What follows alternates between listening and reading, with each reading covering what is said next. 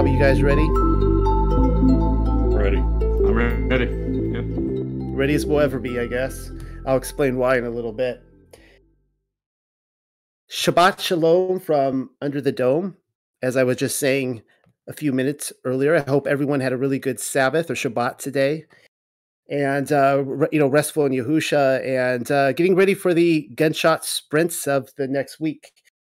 Now, I don't usually talk about my marriage too much. I've I've I've spoken less and less about it in, in recent years, but I am excited because this week my wife and I are celebrating 20 years of holy matrimony.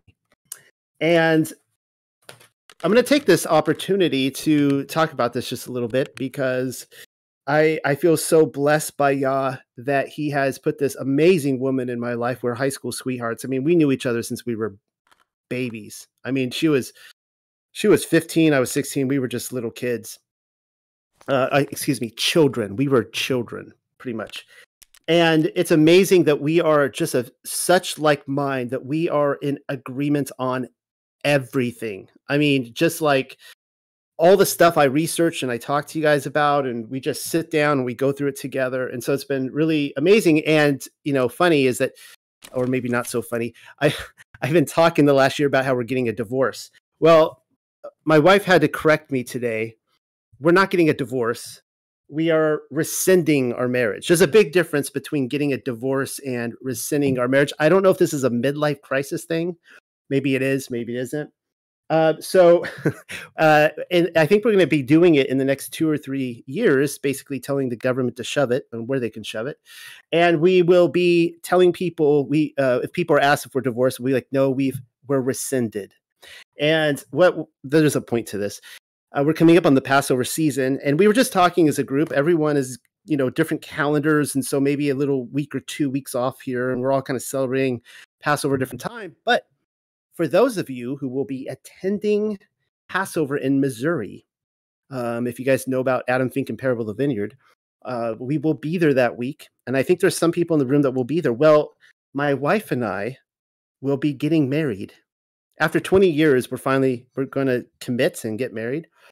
And uh, we will be. It's not going to be a big event. We're actually going to have Adam Fink do it. Adam Fink is going to marry us. I think and we're going to be doing it in our trailer. So don't ex- we're not romantic so don't expect you know roses and and uh, a reception.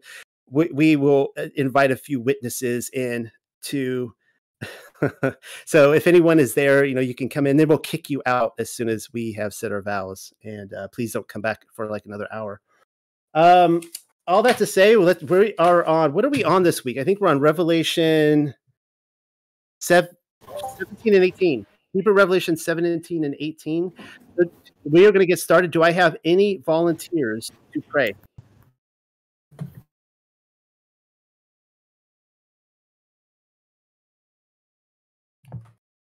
Any volunteers? Anytime. Okay, Rob, you get to pray again. Yes. Father, we thank you for this time that we have here, gathering together to review your words Father, may you reveal uh, what the Spirit desires to reveal to us, and may we discuss these these topics.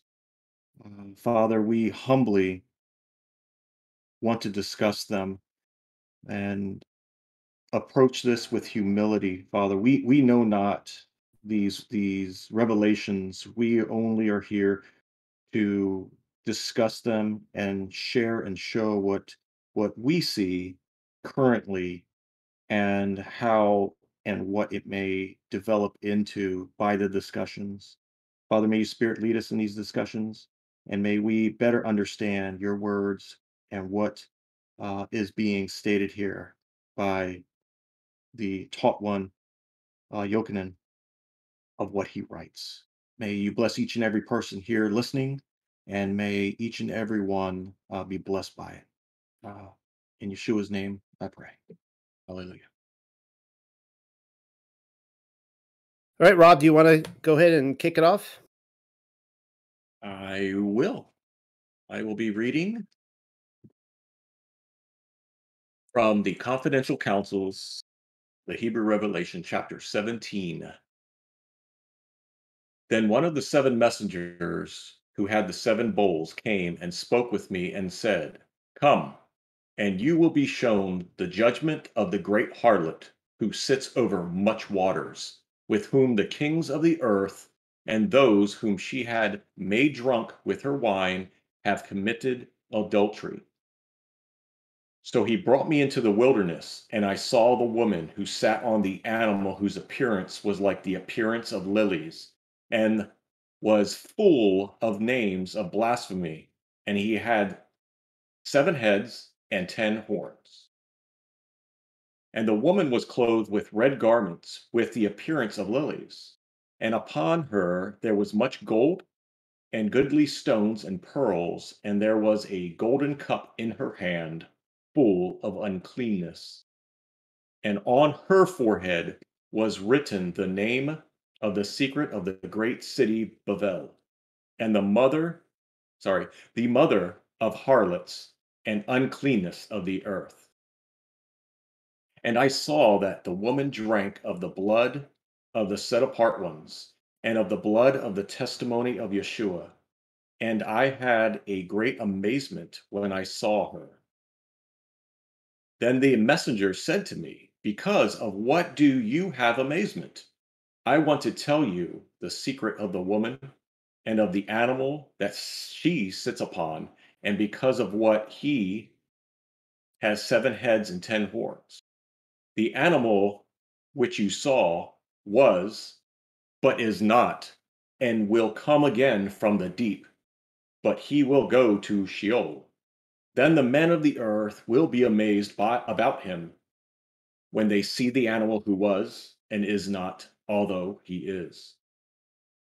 And here is a word which needs insight and wisdom and understanding. The seven heads are seven mountains, which the woman sits upon, and these are seven kings. And of them, five are fallen, another is, but the second is not yet and when he comes, he must for he must be for a little time. And the animal which was and is not, this is the eighth, and he is of the seven, and goes to Sheol. And the ten horns which you saw are ten kings, who have not yet received the kingdom, but they will rule like kings with the animal for a little time and they have one plan, and they will give the power and their strength to the animal. And they will make war with the Lamb, but the Lamb will overcome them, for he is the Adon of Adonim and the King of Kings. And with him are the chosen ones and the faithful ones. And he said to me, The waters which you saw, which the harlot sits over, are peoples and crowds and nations. And the ten horns which you saw on the animal, they will be haters of the harlot, and they will make desol- a desolation of her, and will eat her flesh, and with fire they will burn her. For Yahweh gave it in his in their heart to do this. Sorry, for Yahweh gave it in their heart to do his will by giving her riches to the animal until the word of Yahweh is completed.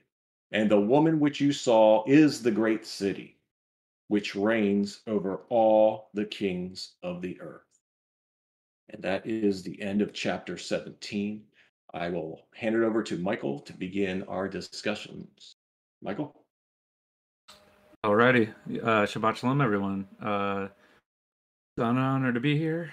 Um, I will start my commentary on uh, Revelation chapter 17. Um, I've been I, I, noticed a trend during this chapter that, and I'm going to summarize it with 1 Corinthians 6 16. I, I thought this would be great. Uh, Do you not know that he who unites himself with a prostitute is one with her in body? For it is said, the two will become one flesh. And I, I, I want to read. Um, I guess you would call it two commentaries on it, but I thought it did a great job. Um, Augustine of Hippo, um, he wrote a book called The City of God, which is early fifth century, stated that Babylon and Jerusalem referred to two spiritual cities were spiritually at war with one another throughout all of history. So Babylon from Babel is inter- interpreted as confusion, Jerusalem's vision of peace. So they are mingled, and from the very beginning of mankind, mingled they run on into unto the end of the world.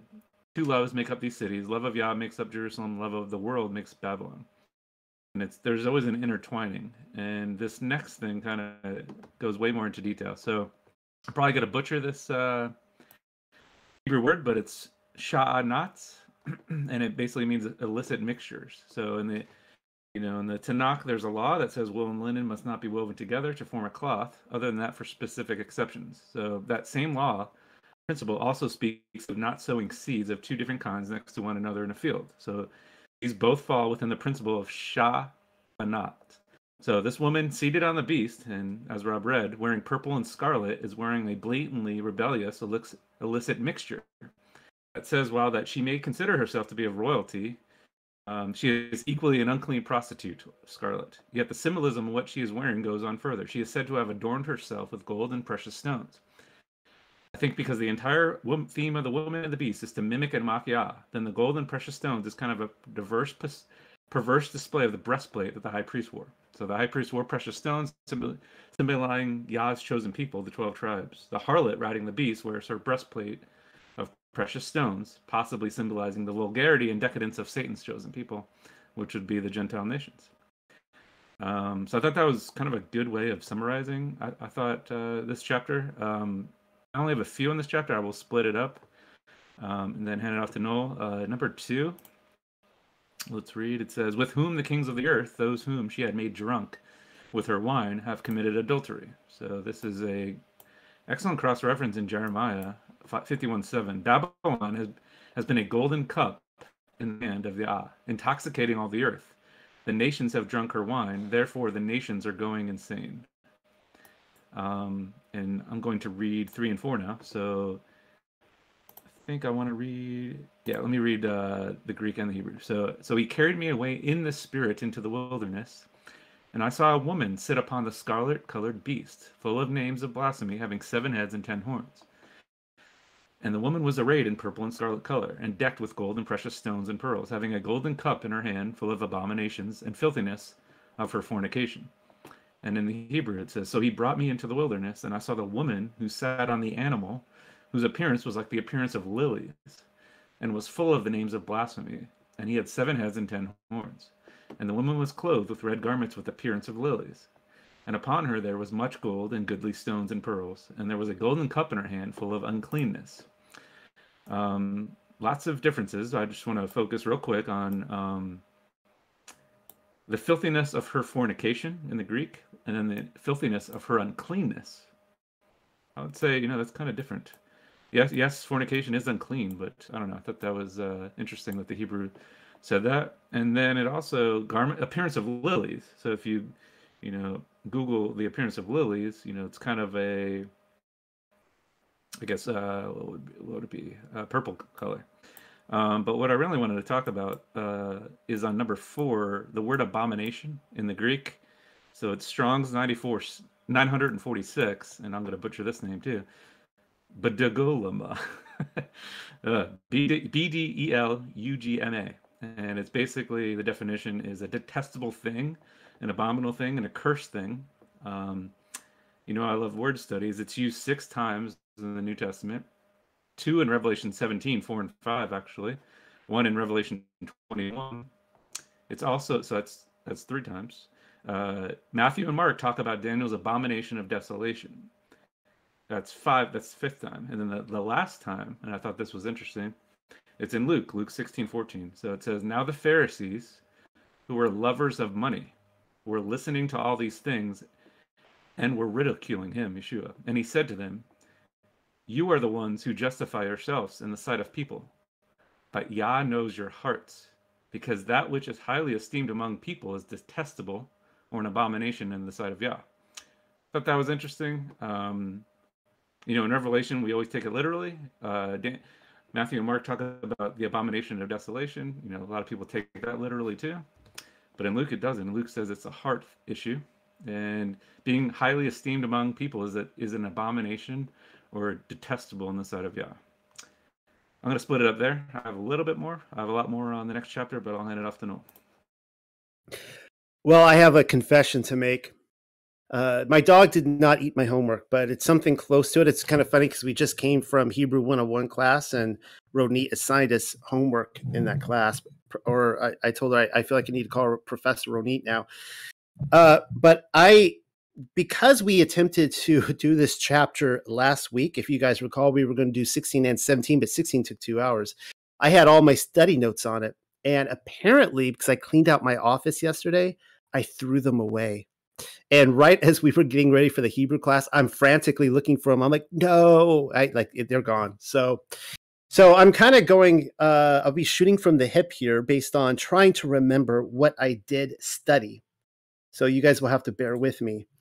So there's a there's a few things to to to note here. One is that, and Michael had just talked about this. Well, let me just let me just comment on here first that the whore of Babylon. I think I had mentioned last last week that it really came to my uh it, it was it was um I don't know what the word I'm looking for here, but it, it was sobering. It was sobering really to come to terms with the fact that this is Jerusalem being described here. In fact, I can't see it any other way now. And one of the ways I often when we started this study, you could probably refer back several videos, and people asked about the Whore of Babylon, and I said, well, you know, because I always see the Whore of uh, Babylon as the, the the mystery religions. The mystery religions is often depicted as a, as a woman. And you see, you know, a lot of you know women priests and so on, very sexual and so on and so forth. I, I was thinking this is you know the, the Babylonian mysteries, the whore of Babylon, and there, there are definitely, undoubtedly, in my mind, that, that's a I haven't taken that meaning away. Like there was probably the mysteries involved in the Talmudic oral traditions and all all sorts of things. But it, it's very clear here that this this whore is referring to Yehuda, and I say that you know uh, uh, very very sober as I say that, and we can see some clear connections with the theme. I don't know why I never put this together beforehand, but we can see where uh, Israel was a wife and she became a whore. And this this is one of the whole themes of the Bible. In fact, this theme is what what led me to Torah. When I was doing a study on on I was like, "What? There's two houses?" Because I thought they were all Jews. And I'm like, "What? There's the house of Israel and the history, house of Israel was divorced? What?" And I did that study and it was really exciting me and then it led me to to uh, Torah. So let me just I'll go ahead. I don't know what BibleBot is going to look like. This comes from Isaiah 54, verses 5 through 8. I'm going to go ahead and type it in, though, Anyway, it's just to be official. 4, 5 through 8. So here's what we, we see here. For you, for your maker is your husband. Now, the context here is the, I, I believe the context here is the house of Israel. Uh, of course, of course, uh, Isaiah, uh, Yesh, Yeshiah Yeshayahu was his ministry was specifically to Yehuda and the kings there, but follow with me here. For your maker is your husband, uh Yahuwah of host, or I guess Yahuwah Sevaoth is his name, and the set apart one of Yisrael is your redeemer. He is called the Elohim of all the earth. For Yahuwah has called you like a woman forsaken and grieved in, in Ruach, like a wife of youth when you were refused, declares your Elohim. For a little while I have forsaken you, but with great compassion I shall gather you. And this is again referring to who did Yahusha come for? He came for the lost sheep of Israel. In an overflow of wrath I hid my face from you for a moment, but with everlasting loving commitment I shall have compassion on you, says Yahuwah, your Redeemer. All right, so there's one other observation I want to quickly make before going into what I really want to talk about tonight. And this is something I actually saw, interestingly enough, in the uh, uh, as I go through the Torah portions, I, I read the from the Targum. And last week I was reading on this. I, couldn't believe it. On the week we were about to present this, I read in exi- uh, Exodus 25, verse 31, and it's talking about how to make the candelabrum, or the specifically the menorah. And this is what Yahuwah is instructing. Now, keep in mind, this is the Targum, uh, 25, verse 31 of Exodus. And thou shalt make a candelabrum or a menorah of pure beaten gold shalt thou make the menorah, the candelabrum. Its base and shaft, its cups and apples and lilies shall be of the same.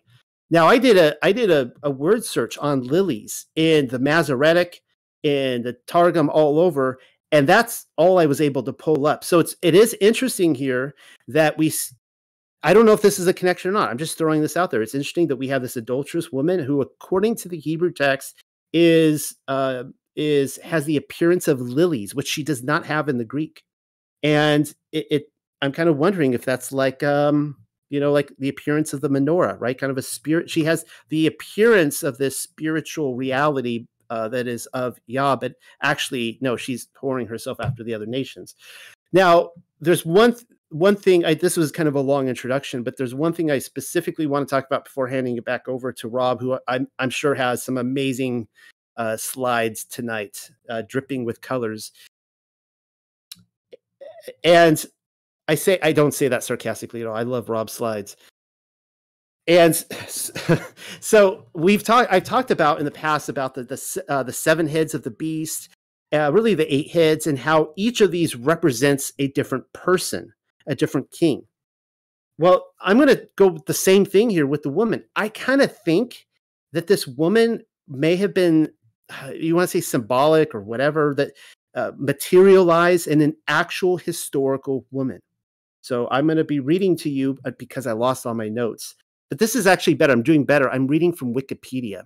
And the daughter of Herod Agrippa, her name was Bernice.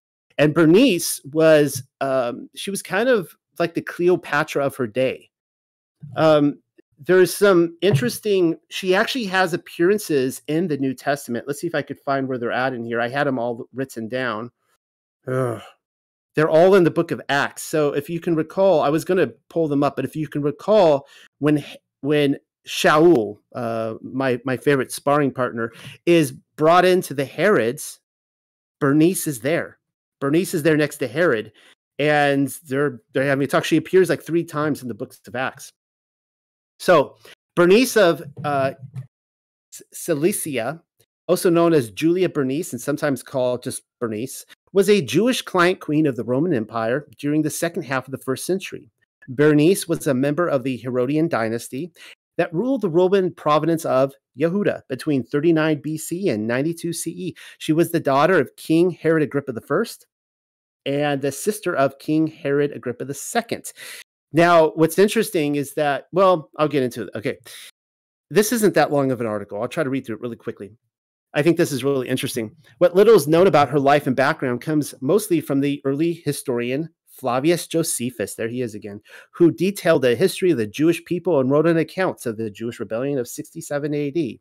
All right, I'll, I'll skip some of this. It talks about how she's compared. Oh, during the first Jewish Roman War, she began began a love affair. Pay attention now. She began a love affair with the one and only, the future emperor Titus. However, her unpopularity among the Romans compelled Titus to dismiss her on his ascension as emperor in 79. All right. And then when he died two years later, she disappeared from the historical record. So in 81 AD, she disappeared. She's gone. Nobody knows what happened to her. Keep in mind, though, that their love affair began, I think, in 68 AD. So they were lovers up until 79 when he finally, like, he ditched her. He's like, okay, my, my dream of ascending to the throne has always included, you know, ditching whatever woman I'm with. So you're, you're, you're leaving. All right, moving on. Uh, oh, this is interesting. Josephus records three short-lived marriages in Bernice's life. So she she was passed around a lot, you know, kind of like a whore. But even more more um, interesting here is that she apparently, for a good ten to fifteen years before she went off with Titus, was in an incestuous relationship with her brother. It's well documented by multiple people, uh, the people of that time. It, like it's kind of like we say things about like you know celebrities like Beyonce and Britney Spears. It was like that. Like she was like the Cleopatra, Britney Spears of her day, and people knew that she was hanging out with her brother uh, a little too close and too long. Let's see what it says about the Jewish Roman Wars, where we take ourselves up to 70 AD. In 64, 64 AD, Emperor Nero appointed Flor, uh, Gessius Florus as procurator of the Judean province. During his administration, the Jews were systematically discriminated against in favor of the Greek population of the region. Tensions quickly rose to civil unrest when Florus plundered the treasury of the Temple at Jerusalem under the guise of imperial taxes. Following riots, the instigators were arrested and crucified by the Romans. Appalled at the treatment of her countrymen, Bernice traveled to Jerusalem in 66 to personally petition Florus to spare the Jews. Not only did he refuse to comply with her request, Bernice herself was nearly killed during skirmishes in the city. All right, let me, move on here. This is, I wanted to get to the parts where, um, hmm, it was during this time, this is going up to 68 AD. This is when Titus is coming down to make war with Josephus in Galilee. It was during this time that Bernice met and fell in love with Titus, aw, who was 11 years her junior. The Herodians sided with the Flavians during the conflict, and later in 69, the year of the four emperors, which I have talked about. When the Roman Empire saw the quick succession of the emperors Galba, Otho, and Vitellius, this is pay attention to this. This is really important tonight. Bernice reportedly used all her wealth and influence to support Vespasian, the father of her lover, on his campaign to become emperor. Okay, so here you have, you know, this this woman who has the appearance of a Jew, she wasn't, who, you know, uh, she she's actually what is she doing? She's literally whoring with Rome, right? The kings of the earth. So, and I think that's enough. And it goes on and on from there and so on and so forth.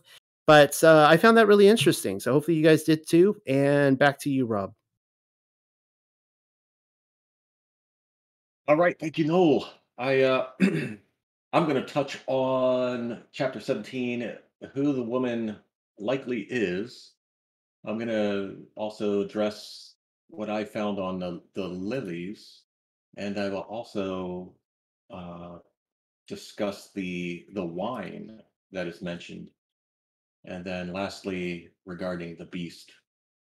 Uh, so first, I want to start with the this judgment of the great harlot who sits over much waters, and as we read, the much waters is peoples, nations, etc. So we know it's peoples. So I dropped a slide in and here here we go is is the the woman was clothed with red garments with the appearance of lilies and upon her there was much gold and goodly stones and pearls and there was a golden cup in her hand full of uncleanness and her forehead was written the name of the secret of the great city babel the mother of the harlots and uncleanness of the earth so we see that this this woman this harlot is described as the mother of harlots. So that that would imply that there are multiple harlots uh, throughout the throughout the earth, besides uh, her, her being the mother, and the daughters of her throughout the world. So Uh, I wanted to mention that, and obviously she drank the blood of the holy ones and the and the blood of the testimony of of Yeshua. And the woman which you saw is the great city, Okay, so it's giving you a clue here on who this woman is. She is the great city. She's the mother of, of, of harlots, this great city, which reigns over all the kings of the earth. All right. So first I will address the lilies and then come back to come back to her. And so here on verse four, we have the woman, which which we know is uh, the great harlot, which is the great city, and also mentions her being the mother of other cities, of other harlots, who rules over many people. And so she was clothed with red garments with the appearance of lilies. Now, the Hebrew word for lilies here, uh, when looking this up, and I consulted with uh, Ronit on this, that this word is a- actually the word for roses. And when I look this up in other scriptures, and I'll, I'll show you another slide, but in other scriptures, is that that same word is interpreted as roses uh, for this word that I mean, I'm sorry, that word is interpreted as lilies in many places, but the word or the yeah the word for roses or the word for lilies is actually roses So I could I could let uh, Roni explain on that further, but so what I did is I pulled up some scriptures on lilies and tied it in. And when you look at both lily and roses, when you look up the the actual Hebrew word, you still get the same context here. And so in Hosea 14:5, I will be like the dew of dew to Israel. He will blossom like the lily, and he will take root like the cedars of Lebanon.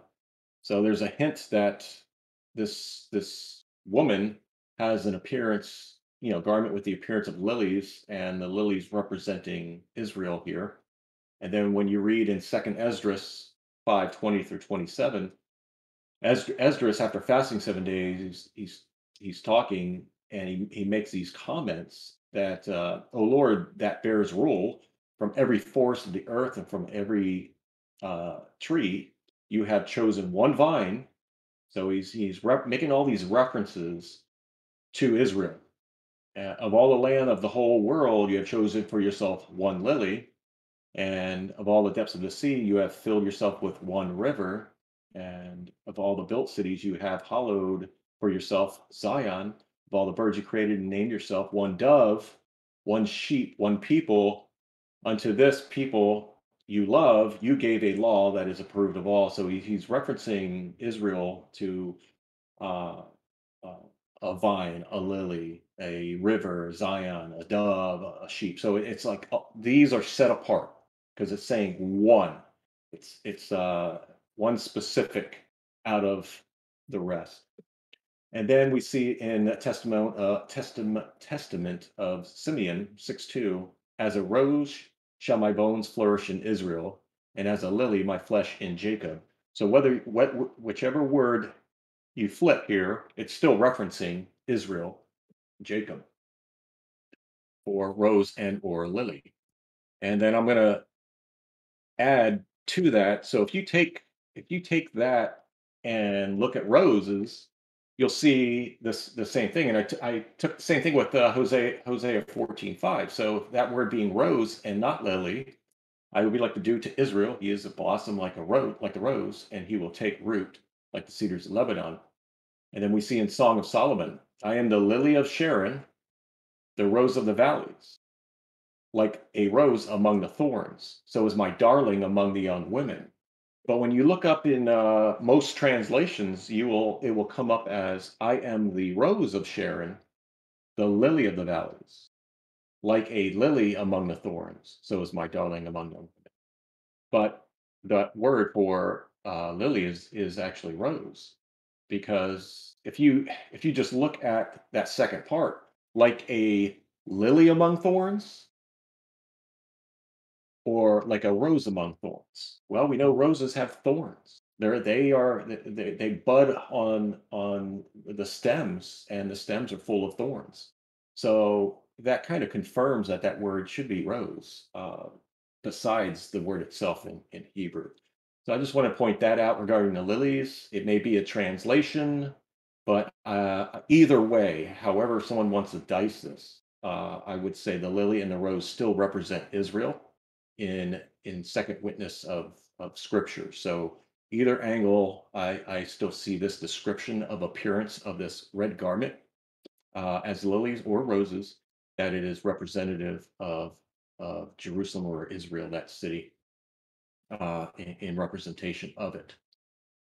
And then I will add this to also describe this woman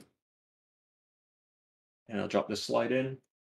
So here in Ezekiel, Ezekiel 16 is describing this prostitution, this woman that commits adultery.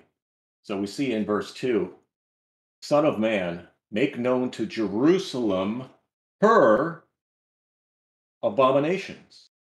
So here Ezekiel is going to make known to Jerusalem her abomination. And he says here in verses 38 to 42 So I will judge this is him giving Yah's judgment to them. So I will judge you, this is Jerusalem, as woman who commits adultery or shed blood as shed or shed blood are judged. And I will bring on you the blood of wrath and jealousy. I will also hand you over to your lovers, and they will tear down your shrines, demolish your high places, strip you of your clothing, take away your jewels, and will leave you naked and bare. And we're, and we're and we just read all this. Uh, they will incite a crowd against you. They will stone you and cut you to pieces with their swords. They will burn your houses with fire and execute judgments against you in the sight of many women. Then I will put an end to your prostitution, and you will also no longer pay your lovers. So I will satisfy my fury against you, and my jealousy will leave you, and I will be pacified and no longer be angry. So I believe this this is speaking to this woman here as we've read uh, what is happening and describing this woman tied to the the roses or lilies uh, to her. This is uh, the great city, the the great harlot would be tied into Jerusalem, and uh, so I wanted to uh, pose that as the description of this woman, and also address the lilies. And then on my second go around, I'll address her wine and the uh, the beast. So I'll hand it over to Michael. All right, interesting stuff. I have way more in chapter 18, so I'll make the rest of mine on 17 quick. Um, I'm going to start on to number five. So, and on her forehead was written the name of the secret of the great city, Babel, the mother of the harlots and uncleanness of the earth. And I thought Hosea did a good job kind of cross referencing it. It's uh, Hosea 2 Two, dispute with your mother. Dispute, because she is not my wife, and I am not her husband. But she must remove her infidelity from her face, and her adultery from between her breasts. Otherwise, I will strip her naked and expose her as on the day she was born. I will also make her like a wilderness, make her like des- desert land, and put her to death with thirst. Also, I will take no pity on her children, because they are children of infidelity. For their mother has committed prostitution. She conceived them, has acted shamefully. For she said, I will go after my lovers who give me my bread and water, my wool and my flax, and my oil and my drink. Um, the next thing is uh, number six. I'm going to read the Hebrew. No, I'm going to read both. So, and I saw the woman drunken with the blood of the saints and with the blood of the martyrs of Jesus. And when I saw her, I wondered with great admiration. And the Hebrew it says, And I saw that the woman drank of the blood of the set apart ones and of the blood of the testimony of Yeshua, and I had a great amazement when I saw her. I thought it was interesting um, that they replaced martyrs with testimony. And I mean, it, it's correct.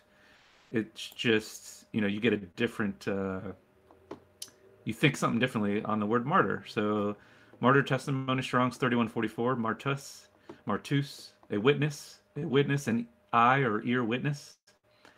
Um, it doesn't really mean to kill yourself, right? A martyr. Um, so I wonder why they kind of distorted that word. It, it's it's a witness. So the testimony is the correct, I think, um, translation. But uh, I just wanted to point that out. That martyr doesn't mean that. Um, and the last one, I'm going to read both on number eight. The beast that thou sawest was and is not, and shall ascend out of the bottomless pit and go into perdition, and they that dwell on the earth shall wonder, whose names were not written in the book of life from the foundation of the world, when they behold the beast that was and is not and yet is. And in the Hebrew, the animal which you saw was, but is not, and will come again from the deep, but he will go to Sheol. Then the men of the earth will be amazed about him when they see the animal who was and is not, although he is. Okay, so I just again highlight it's pretty, you know, blatant, but uh, I thought it was cool that it says, you know, and will come again from the deep. He will go to Sheol. Um, Jose, that's funny. Um, yeah, but he will go to Sheol. I thought that was uh, very descriptive. Um, so where in the Greek it says, you know, from the bottom of put into perdition, and the Hebrew says, "Come again from the deep," but he will go to Sheol. But uh, what I really wanted to focus on, and it's kind of a side tangent, but I, uh, you know, I, I every chapter we're doing, I'm studying the interlinears and looking for, you know, kind of tidbits. And this one kind of led me to a tidbit. So, number eight, it says, you know, whose names were not, which ironically is not in the Hebrew, whose names were not written in the book of life from the foundation of the world. Um, that word foundation, katabole, laying down, foundation, depositing, sowing, deposit. And then I thought this was interesting. Technically used of the act of conception conception, foundation. So First Peter 1:20, for he was foreknown before the foundation of the world, but has appeared in these last times for the sake of you. If you've heard our wisdom study, this is just another tool in our toolbox that uh, the word for foundation can is also technically used for the act of conception. Thought that was cool. I have a lot on 18, but I'll hand it off to Phil now for 17.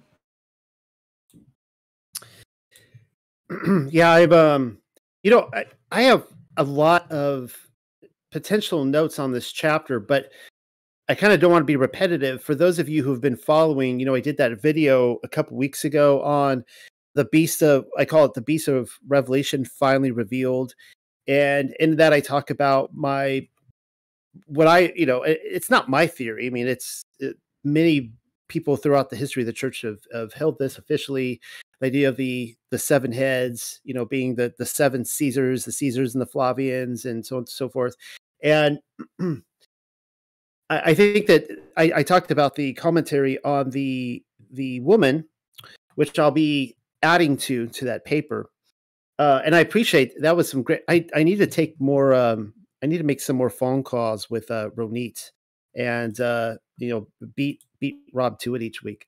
Uh but um okay so i didn't want to be really really repetitive but one thing i did like i just wanted to uh, point out if you did not follow that video if you didn't catch it yet was this idea of the of the 10 kings that it talks about in here. And you know i could be wrong about this but i think that there is oh man i just lost it i just had my notes in front of me now it's gone oh here it is uh josephus I believe, comments on what may be these 10 kings that were giving a kingdom for an hour. And he, uh, I can just go down the list here of the names real quick Joseph, the son of um, uh, Gorion, the governor of Jerusalem, Ananus, the high priest, uh, someone named Jesus or Yeshua, not, not the Yahusha we uh, is who is our Messiah. Eleazar, Niger, a Yosef, a Manasseh, a Yochanan, not not this Yochanan who wrote this book, and a another Yochanan, and then our very own Josephus. Uh, but interesting enough, it, it appears that Josephus was one of these ten kings. It's really eerie that if this is true, that Yochanan would write this prophecy about these ten kings, and then a lot of the information we get about this war that went down that Revelation is talking about comes from one of those 10 kings. It's just, it's very bizarre to think about. And also, uh, another interesting note is that Ananus, the high priest, as I pointed out in the study, was the, uh, according to Josephus, was the person responsible for killing Yaakov, the brother of Yahusha, Yaakov the just, and he ordered his stoning. One of the ways that it mirrors Yahusha's own death is that the he was improperly or illegally tried and by the Sanhedrin. And, and it was carried out in such a way that there was such an outcry that he was actually removed from his position of high priest because of his order to off Yaakov. So that's all I think all I have on that. I did really like what Michael brought up about let me pull it back up here. Uh, the uh, the difference in the Greek and the Hebrew in verse 8, and that's one of the biggest, I think, changes we see in this chapter, is that in verse 8, this is what it says in the Greek the beast that thou sawest was and is not, and shall ascend out of the bottomless pit and, and go into perdition. And they that dwell on the earth shall wonder. And then it says that whose names were not written in the book of life from the foundation of the world. Now, uh, maybe Michael could reiterate his point. I wasn't quite sure on it, but I think it's interesting that the this idea that those who were not written the book from um, of life from the foundation of the world is not in the Hebrew. And my understanding of this is that I mean this comes across more like a predestination type of verse in the Greek. When my understanding of the book of life is that everybody is written in the book of life, and that you're not going to be added to the book of life you can only be taken away from the book of life hence you're no longer alive the book the book of life is documenting those who are alive or will be alive. And so it's kind of interesting that to see this removed because it doesn't, if I am correct, then this makes no sense that there are only some written in the book of life, but not others. So all that to say, and that we can discuss that later on. All that to say, I'm going to hand it back over to Rob. Thank you, Noel. All right. Uh, I'll follow up here with the uh, the harlot and her wine. I want to address her wine. Wh- What is what does this wine represent here? So so in chapter two, uh, uh, sorry, verse two, uh, re- regarding the the great harlot who rules over many peoples, it says, "With her, the kings of the earth are those whom she had made drunk with her wine,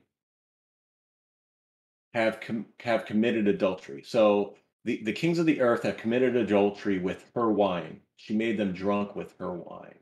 All right. So what is what is this wine uh, that she made them drunk with, uh, where they commit adultery? And also in uh, chapter 14, verse 8, we we read, "For she," back to this harlot, he silenced all the nations with the wine of her harlotry.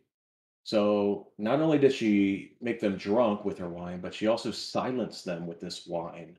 And this this silence from the wine, as we see here, uh, we have I tied in two verses here with Hosea four eleven uh, and and and part of twelve. Uh, when Hosea is talking about this this event, uh, harlotry and wine and new wine took the heart of my people. For the ruach of harlotry has caused them to wander, and they have gone a whoring from under their Elohim. And we we see that here in the context that whoring is the unfaithfulness. They they they they strayed away. They wandered away from Elohim and from worshiping, obeying him and his ways. So this whoring is unfaithfulness, is is wandering away from Yah's ways, and this wine took the heart of Yah's people. And then in Proverbs 23, 32 to 33, the wine of her harlotry. In the end, it bites like a snake and it stings like a viper. Your eyes will see strange things and your mind will say perverse things, talking about the wine in reference uh, when you read that that chapter. We read this before, I think it was in four, I think it was 14, uh, 14th chapter. And it's referencing back to the wine, what it's going to do in the end by participating in this unfaithfulness, this wandering away from Yah, this disobedience. And it silenced the peoples. So in that silence, they they went along with what the world was doing and did not stand up for Yah, did not step, step themselves apart. They did not do what they should have done. They were silenced and they were made drunk with her wine, committing adultery, which is uh, going after other gods, worshiping other gods, and and more or less basically leaving leaving Elohim, leaving Yah. So that's what this wine, uh, what I see this wine as, is this un- unfaithfulness and wandering away from Yah, and this this harlot uh, is over the many peoples, rules over many peoples, and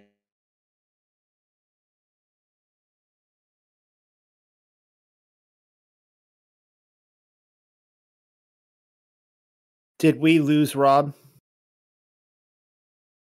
Looks like it. But it was me. Okay, yeah, I, th- I wasn't sure. All right, well, I think we have some technical difficulties here. So, um, while we get that, uh, uh, you you guys, you know, you guys didn't see nothing.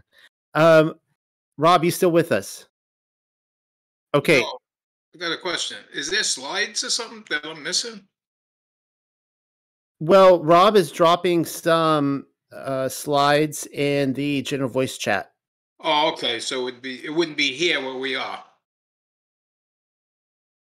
Whether we we are in the voice chat room, but also the general voice chat. There there are two rooms that are back to back. So the general voice chat with the the where people are typing is right above the voice chat where you're speaking to me right now. So you could inhabit both rooms at once. You could look into the general voice chat and see what people are saying. And Doug, right Yeah. above general, right above general voice chat is Diaspora of Yasharel, and I just added you there. It's um, you can see the PDFs we're reading from. Oh, okay. Hebrew Yeah, because he was- he was saying that uh, there was PDFs, you know, slides, and I'm looking. I'm like, am I doing something wrong here? Well, I don't want to move on to the next chapter if Rob has more points because I'm sure he does. Michael, did you have anything you wanted to touch on in this chapter? And we can go back to Rob. No, I'm done actually. Yeah. Well, unfortunately, I'm done too. So if we move on, he's going to be like, no. So he hasn't I'm gonna come get- back yet. Should we Okay. open it up? yeah, let's just up. let's open this up for a few minutes. And uh, what are you guys' thoughts on this chapter? I have some thoughts. Go for it, Ronit. Okay. So rose in the Old Testament represented the nation of Israel. So that's why it kind of like when I realized this week that everywhere the word rose is mentioned, uh, it was translated into lily. It really, you can tell that it was a trigger for me. I don't understand it, you know. So I thought about the nursery rhyme roses are red, violets are blue, and I am adding, and lilies are white. Okay. So why would you choose to replace a rose with a lily? Especially in a chapter where he is describing her wearing uh, red and then he's they are translating it into lilies even though he's saying shoshanim which are roses so that's kind of an interesting thing for me um, why all of the english translation shows a flower that is pretty insignificant in the in the old testament. It's uh, um, mentioned maybe once okay? Uh, where the other word rose is mentioned multiple times okay? Especially in song of songs and psalms. So um, that was my thought about rose. And then, if you don't mind, since um, uh, we lost Rob, I would like to share, I would like to read a passage. Um, so last week, I, in support of uh, the, I the the proposition that basically John is referring to Jerusalem, I uh, I mentioned uh, Deuteronomy chapter 28, and I highly recommend it for everyone to read it because literally the curse uh, part of that chapter is word by word what happened to Jerusalem.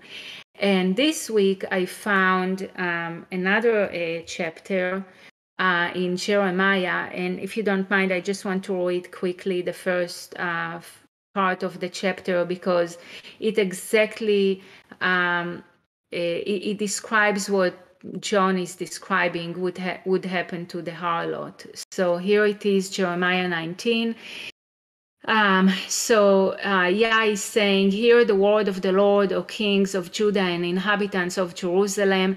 Thus says the Lord of hosts, the God of Israel Behold, I will bring such a, cat- a catastrophe on this place that whoever hears of it, his ears will tingle, because they have forsaken me and made this an alien place, because they have burned incense in it to other gods whom neither they, their their fathers nor the kings of Judah have known, and have filled this place with the blood of the innocents. They have also built the high places of Baal to burn their sons with fire for burnt offerings to Baal, which I did not command or speak, nor did it come into my mind. Therefore, behold, the days are coming, says the Lord, that this place shall no more be called Tophet or the valley of the son of Hinnom, but the valley of slaughter.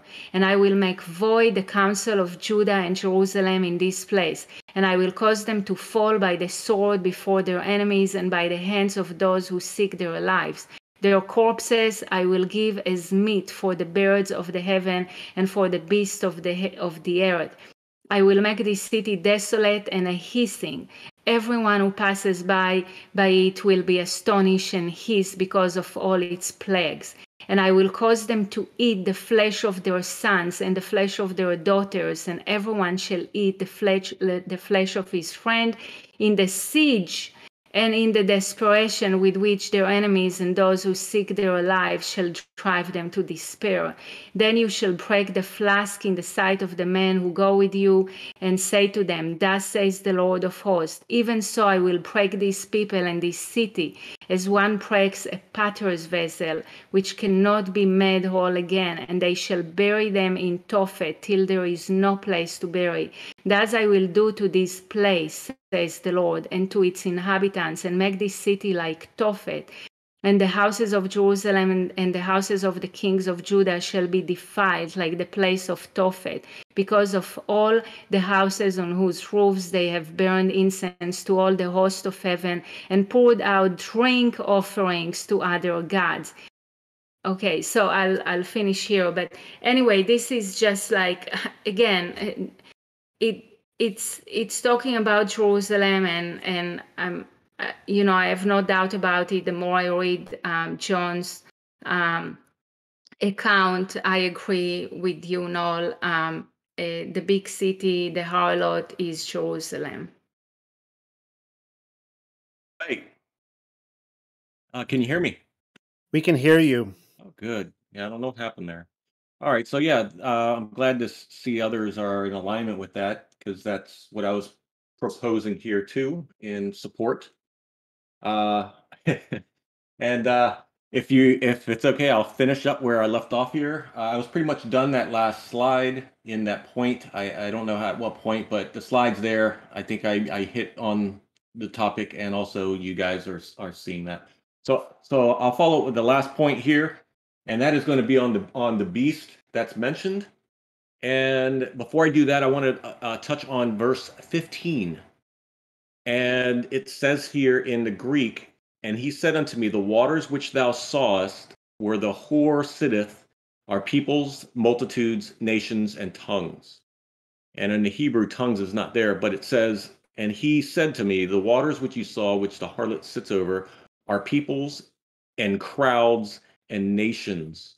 And when you are looking at the Hebrew of those words, it's peoples and the crowds and nations is uh, that word for crowds is like a brotherhood or fraternity and nationalities.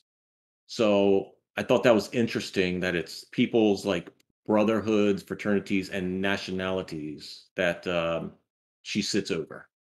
So I thought that was a great tie-in when you're talking about uh, you know the brotherhood.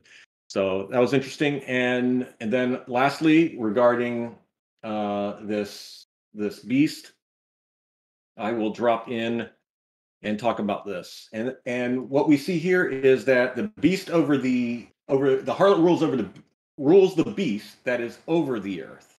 And we see that the seven heads are seven mountains.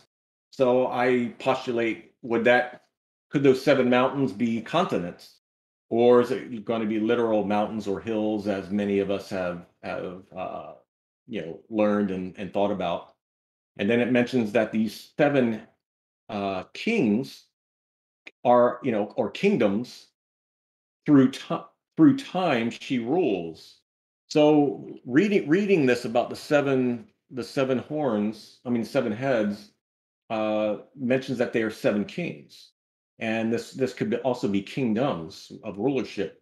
And so I propose that this could be something of seven kingdoms throughout time, that she is ruled throughout the time, and then there's going to be the sixth is in play as as as Revelation is speaking here, that the sixth is in play, and then the seventh and eighth must come for a little time. So it's it's proposing that the seventh and eighth will come for a little time at the writing of this uh, uh, this scroll, this, this writing. The eighth comes again from the deep, but he will go to Sheol. They all have one plan. So each one of these kingdoms through time have one plan. And it's ultimately to give the eighth their power and strength they held over the earth. So as these kingdoms continue throughout uh, over the ages is that that power they retain and pass over to the next kingdom, and then it is ultimately going to be handed over to the eighth for his short time or little time. Now, these 10 horns, here's another piece. When uh, the 10 horns, which you saw are 10 kings in verse 12, the word for 10, uh, uh, it says that they are 10 kings. That word for 10 kings, there's a difference between this word and then when it talks about them being um, ruling like kings. So that word for the first word for king is actually angels. The second word is kings. They reign like kings. And the difference in that in the Hebrew is uh, malachim, malachim and melachim. So you, there's a mala and mela, and and as we we we learning on these differences, but uh, uh, and and you could see in the spelling there for angels and kings. So I wanted to point out that these ten horns are actually ten angels or fallen ones uh, who who still did not receive their kingdom, and they're going to rule like kings with the beast for a little time. And they they these angels that are ruling with the beast will make war with the lamb, and uh, but they will be this but but but they will be destroyed. But you will but you see here that they these angels that are ruling. Uh, they will they will be enemies to the harlot, which we see as Jerusalem, and they will destroy her. So I just wanted to point that out with what what I gathered about this beast, the heads and the horns, and what I interpreted that to be. So I am done with this chapter with what I wanted to share, and and uh, welcome anyone to share anything additional. With that, I am over over to Michael. Yeah, I guess if there's nobody else, then I can read, but I guess we'll give you a few seconds if you want to say something on chapter 17. Well, I'll I'll jump in really quickly, and Rob, I think that was a an excellent assessment as well of the beast, of the idea of a of a kingdom still to be for a little while, and then an eighth kingdom. I I think that's actually very very phenomenal. Um, so yeah, I just pre- uh, appreciate that you brought that up. The other thing that we kind of notice here, being Jerusalem, is that this was like the center of the world, wherever you want to put it. This was like, you know, many times we say all ro- roads lead to Rome, but Jerusalem was where the center, you know what I mean, of what's happening on the earth, on the earth or in the plane. And so we can see how that has shifted over time. But this makes it clear like it wouldn't the great city. This was, you know, the let's just say the capital of the earth, if we could have if there was such a thing. But yeah, no, Noel, I wanted to mention that um, if if we're looking at this from the time of Yochanan writing this, and he is mentioning that the sixth is, and then the seventh and eighth will be, uh, and with the destruction of Jerusalem at at, at around that 70 AD mark, uh, that could very well have been still the sixth in play during that time, and the seventh and eighth may will be coming for a little while down the road, um, uh, perhaps for our time. So, well, well, right. I mean, what I was I was thinking in terms of a mud flood narrative of, I mean, if you guys recall back to like last July or June or July, I did that uh, video on the the phoenix that mm. rises mm-hmm. out of the ashes. And interesting to note is that a phoenix is most likely a seraphim, a, a fiery uh, reptilian um, uh, uh, serpentine like creature that comes out of the ashes, according to the prophecy in in um, actually comes from the book of the two pearls where it says that. But uh, I, that that's the first thing that came to mind. That yeah. yeah, there's a seventh, and then it's thrown in the lake of fire, and then boom, then eighth comes out at the end. That's something I was thinking, and I just wanted to point out. I just dropped in this uh, little meme here that I think perfectly exemplifies this study that all of us are part of right now and it shows a, a, a, iceberg and it says on the top reading the new testament to understand torah. And then you see of course everyone knows you know how big an iceberg is underneath that apparently sunk the titanic right? Uh, and it says reading torah to understand the new testament. And this is what i'm talking about right here because my entire life i've come into revelation you know through you know these Zionists like Hal Lindsey and others who were you know pushing this agenda uh, and trying to explain all this. And it's like, no, if you go back and source this through the Bible, this makes so much more sense. It, it just it's a totally different ball game when you actually start to understand what the themes are in the Bible, the overarching themes, and all these, uh, you know, like understanding the whore. All this, uh, boom, there it is. We know what the whore is because we just cross reference the Scripture and it makes sense. It can't be anything else other than um, the the bride of Yahuwah who has committed adultery. So, all that say, that's my commentary on that chapter. Anyone else who want to uh, make any comments before Yeah. before we move on? Yeah. I just wanted to say, I feel like Rob, you uh, kind of like uh, didn't emphasize it enough. I mean, in the manuscript, he's not saying kings, he's saying angels. Okay, so who are those angels? The fallen angels ruling through earthly kings? I think this is very important. Um, and I don't understand why the translators chose to put kings rather than the actual translation of the word, which is malachim, angels. I think this is very uh, important. Uh, um, I don't know. I think it's really important for us to pay attention to it. I, I wouldn't just kind of like brush it off, like, okay, so, you know, uh, it, it, he's talking about angels here. It feels like they're kind of disconnecting us from the spiritual nature of reality.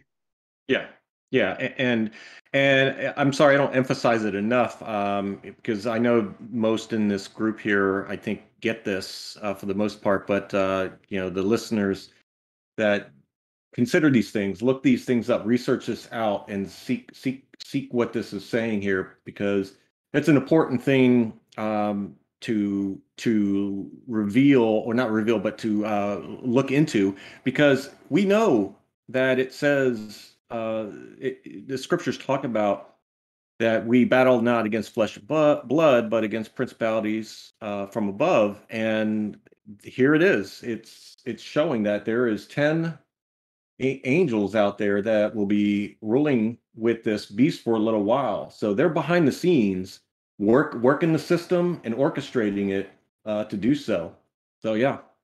And also, Rob, I, maybe I missed it because I stepped away for a couple of minutes. Did you talk about the Chavrutot, you know, where he's basically talking about secret societies and Yeah, Uh, I, I yeah, I touched on that on uh, verse 15. Uh, the waters which you saw, which the harlot sits over, are the peoples, the brotherhood, the fraternities, and the nationalities. Yes. Yes, so that's a very unusual word uh, that he is using, chavrutot.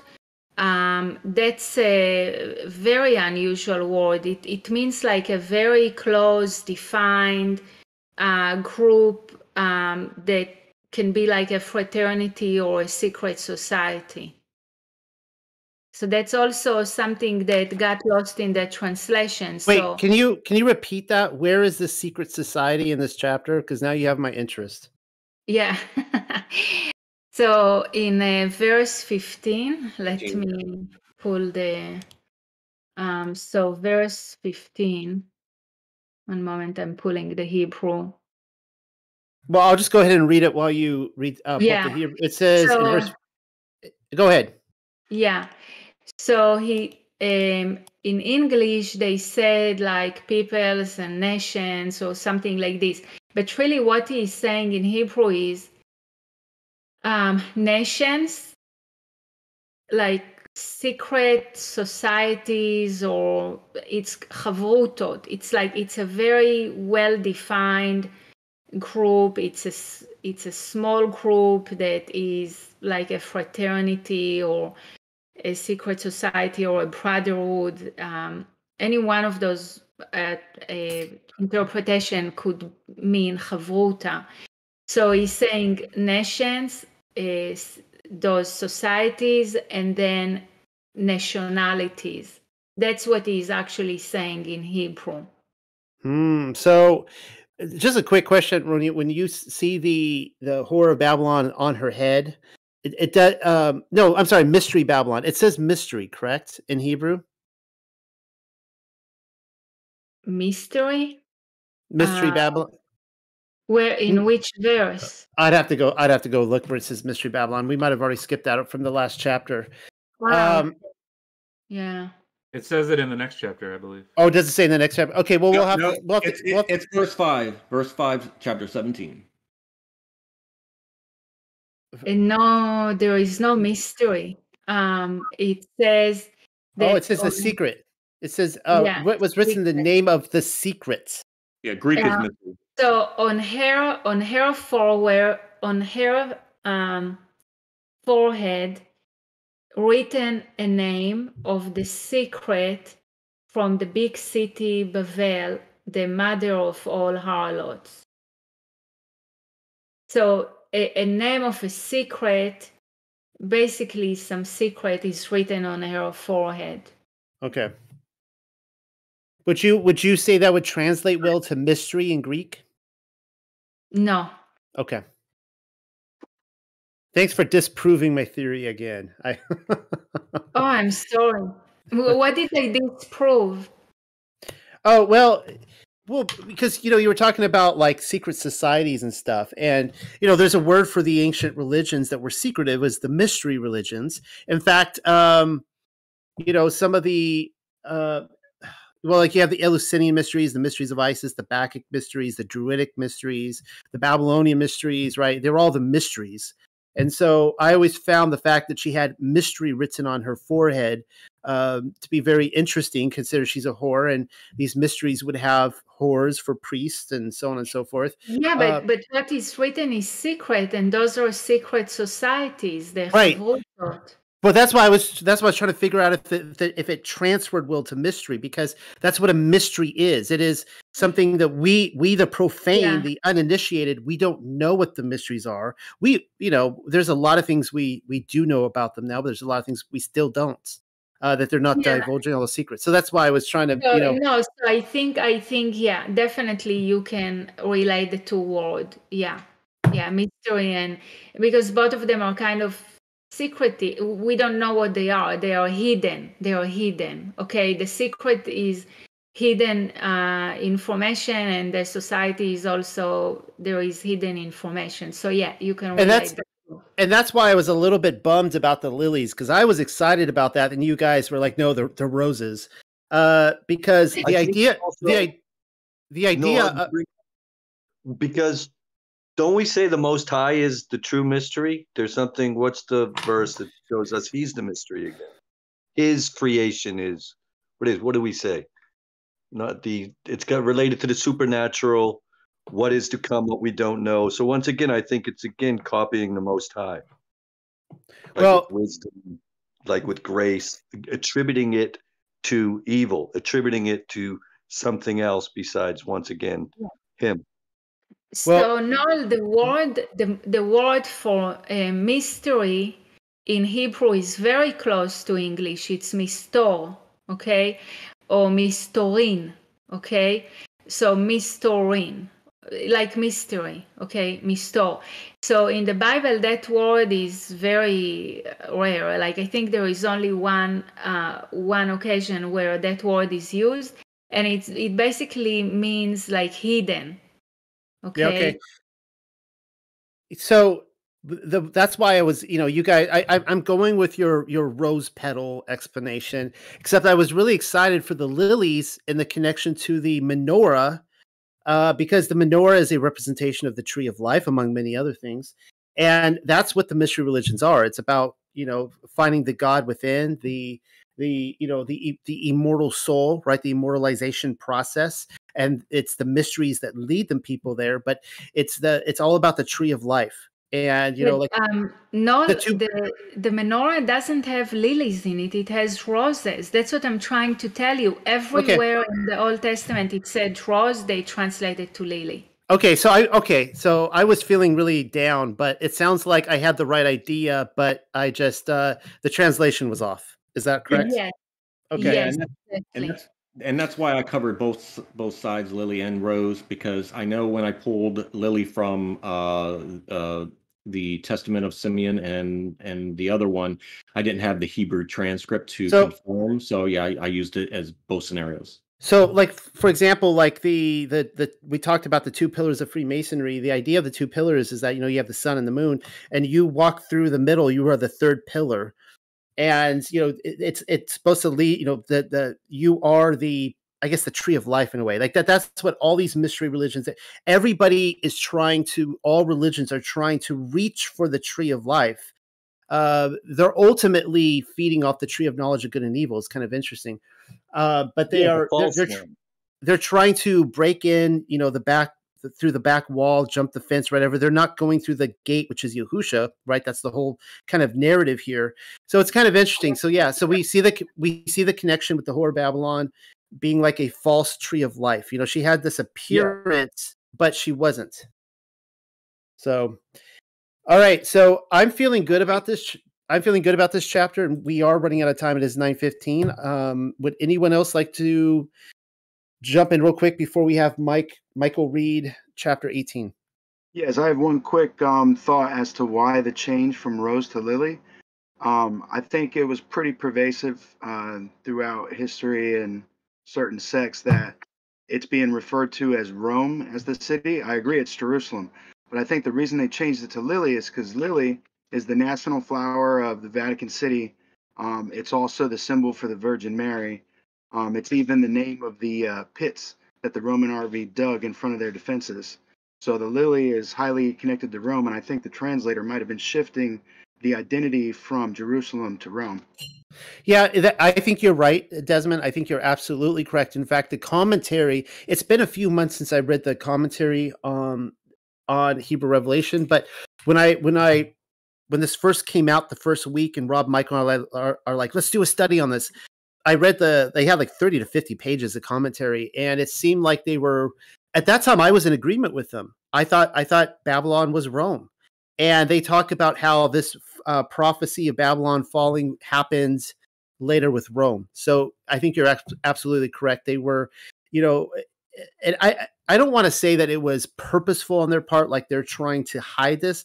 I think that this is one of the the the problems that I fall into and everybody falls into. We have this bias when we read scripture, and you know, there's something right in front of our face that we can't see.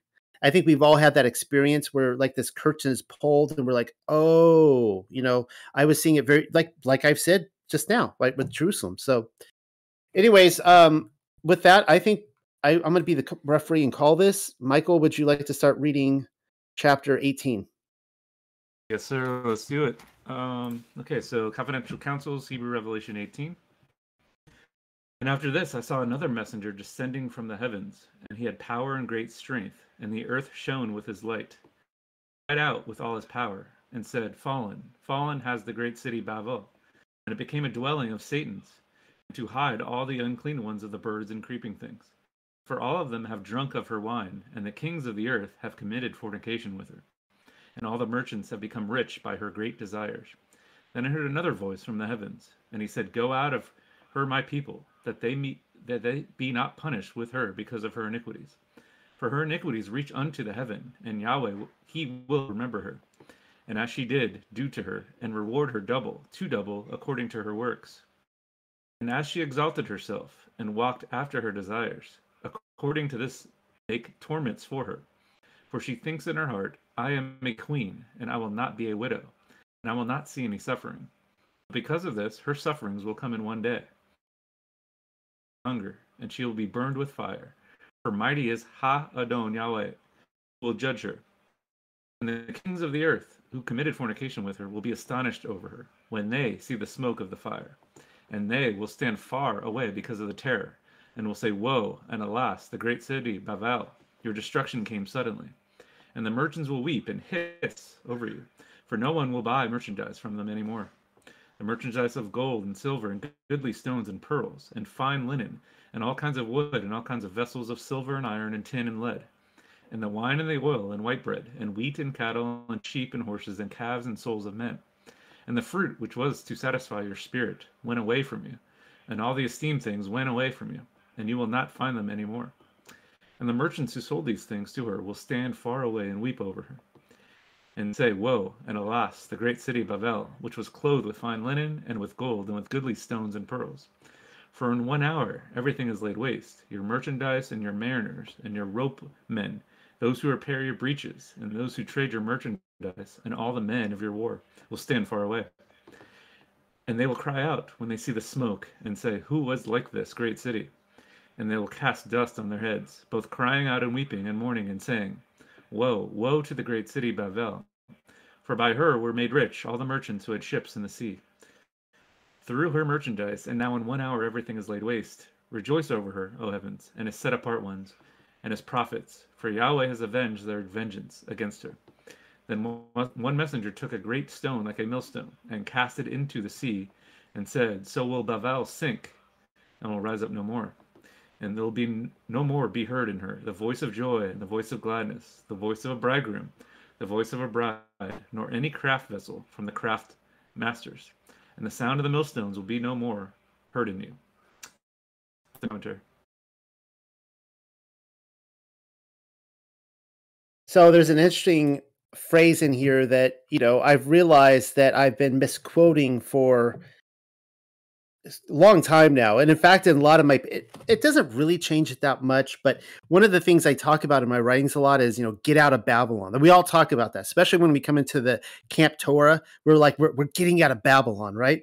and you know i guess it's all in the the phrasing is still correct but it's all in the context right because when i think of babylon i think of you know rome and you know that kind of stuff but it's like this is actually um it was another sobering chapter for me because and and by the way this has changed a lot of of i think my research going forward and i'll hopefully be able to explain that here.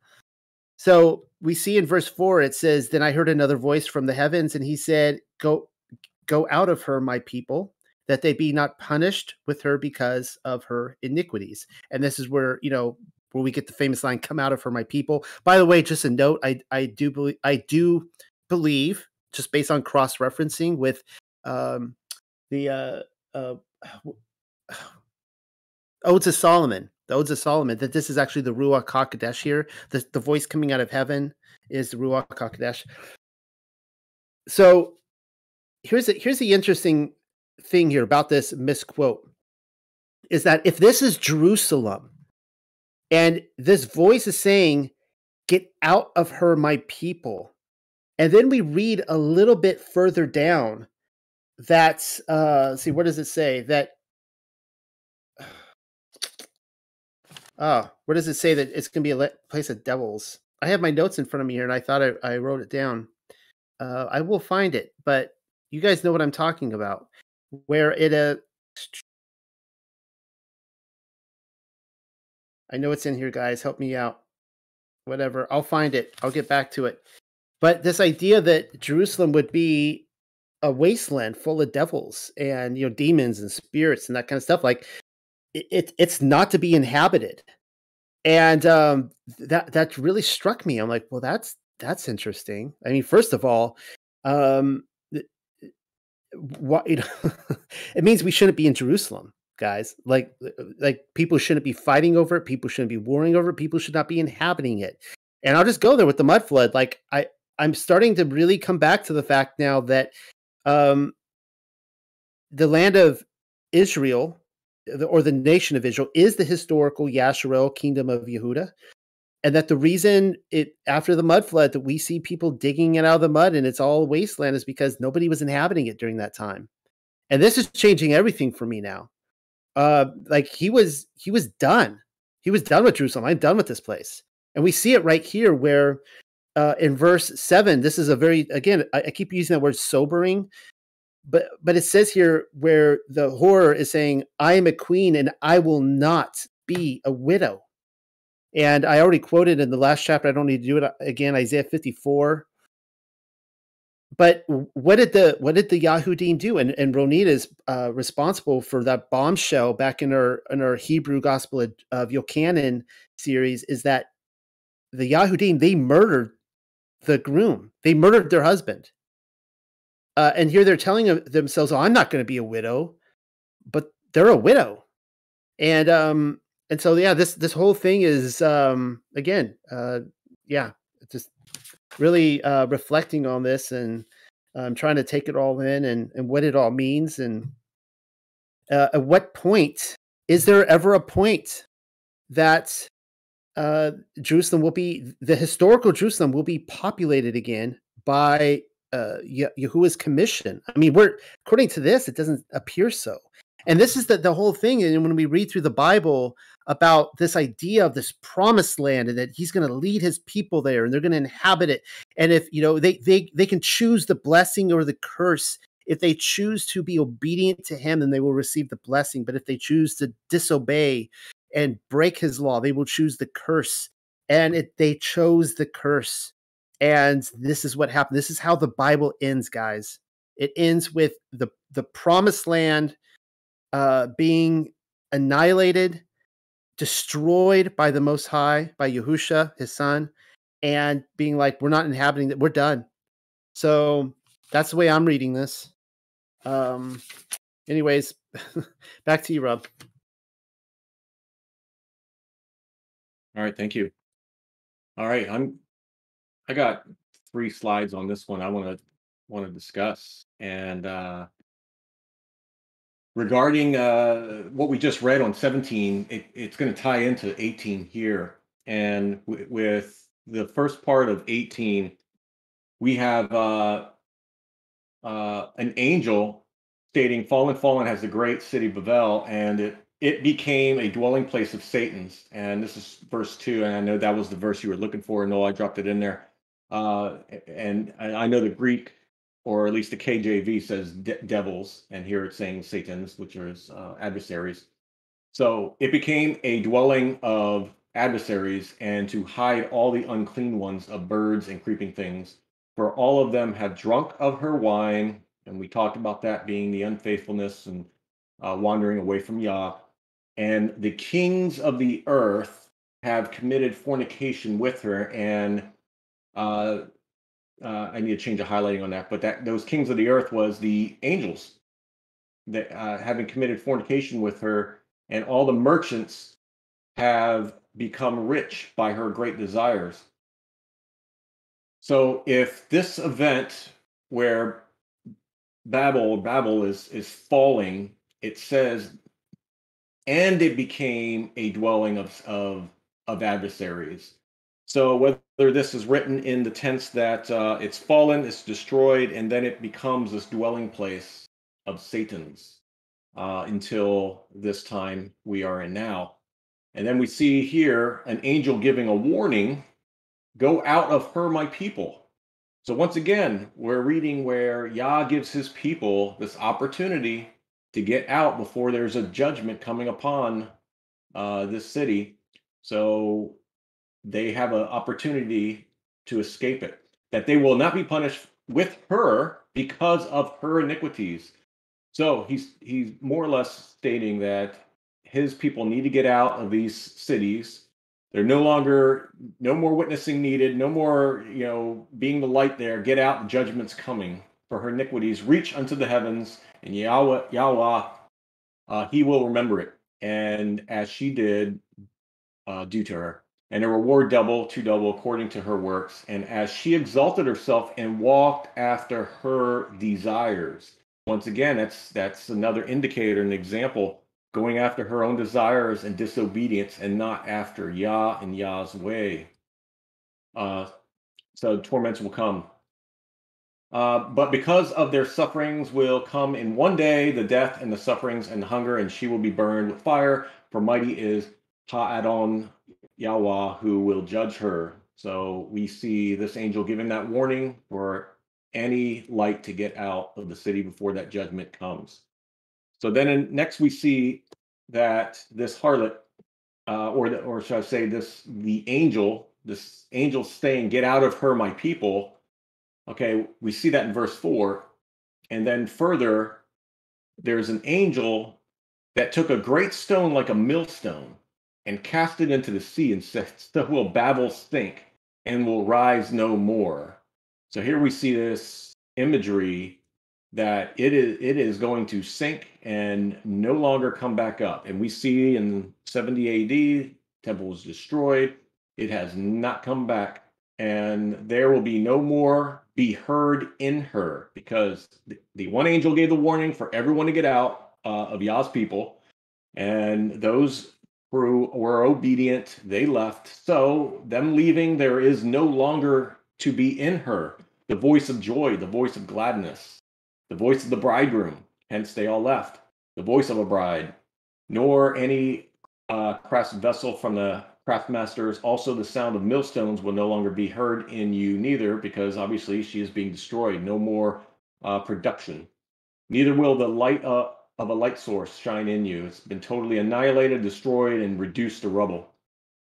For your merchants were princes over the earth. So here it's giving us an indicator that the merchants, when described in these verses, they are the princes over the earth. And obviously, we see the kings of the earth were, were mentioned as these uh, angels for the short time. Uh, and these merchants are the princes. Those are the ones who are making merchandise of uh, the materials and the people of this of this earth. And for by your sorceries all nations were deceived, and we know sorceries is that pharmakia. So once again, we're seeing this playing out now. This pharmakia, all nations were deceived. So the merchants of the princes over the earth, and here we are with the the pharmakia, all nations being deceived, and that is reminiscence of what we see now. And in her was found the blood of the set apart ones and the prophets and of all those who were killed on the earth. So I think it's uh, very telling of what this is speaking to uh, um, currently. And lastly, I wanted to add that the kings of the of the earth, once again, uh, these angels that are that will be ruling for a short time, they commit fornication with the harlot and will be astonished over her destruction uh, and will stand far off. The merchants, the princes, you know, as we just read, these merchants, the princes will weep and hiss over you, for no one will buy merchandise from them anymore. And what was the merchandise that they're so upset about that no one's going to buy from them because uh, Babel was destroyed? Well, that was gold, silver, goodly stones, pearls, fine linen, wood, vessels of silver, iron, tin, lead, wine, oil, white bread, uh, wheat, cattle, sheep, horses, calves, and souls of men. I thought that was really key that souls of men are merchandise to the merchants, the princes of this earth. And I think that is disgustingly sad to read that and for people to put this together that soul that people people are merchandise to them. And so we see that they are uh, these merchants are just upset obviously for it has disrupted their their system. And we see even now that this system being in in in play. Uh, so i wanted to uh, share that with what i dug up out of this and add that to the discussion points. With that i will pass it over to michael Alrighty, I, I got some good stuff. I think, hopefully.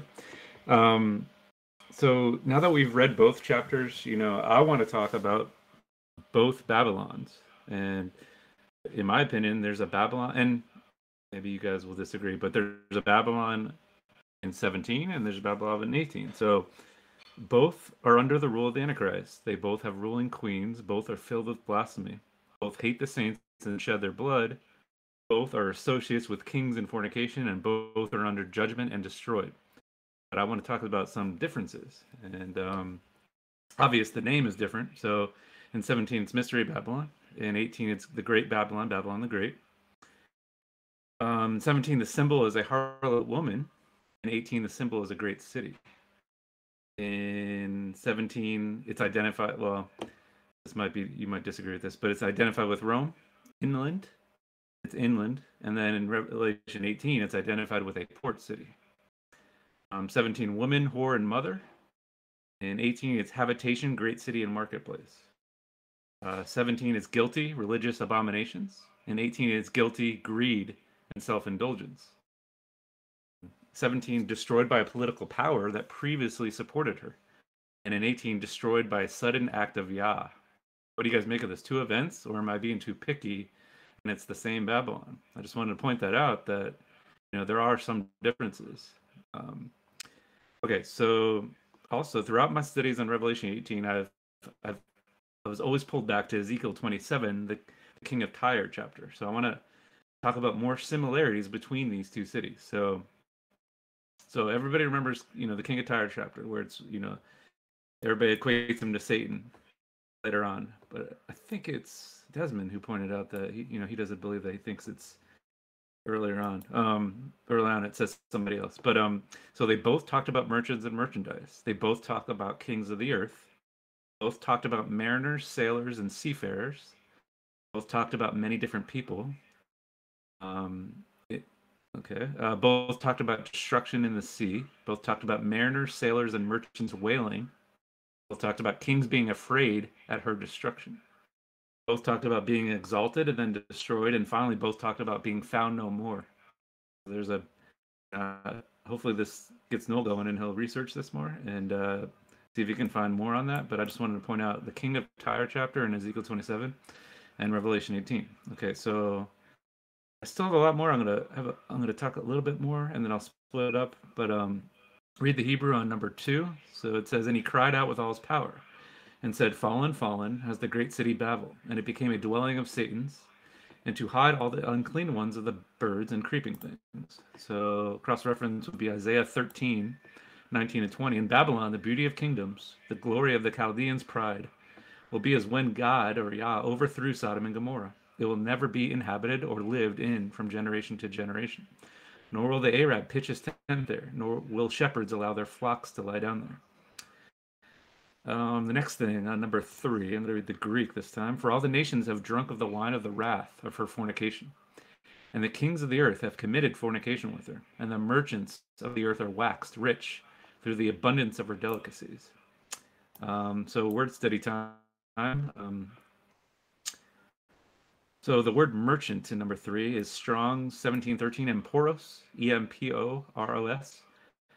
Uh, definition a passenger on a shipboard, a merchant, a merchant trader, one on a journey. So that word is used five times in the New Testament, four in this chapter. The only other one is used in Matthew 13 45. So it says, And the kingdom of heaven is like a merchant seeking fine pearls. And upon finding one pearl of great value, he went and sold everything that he had and bought it.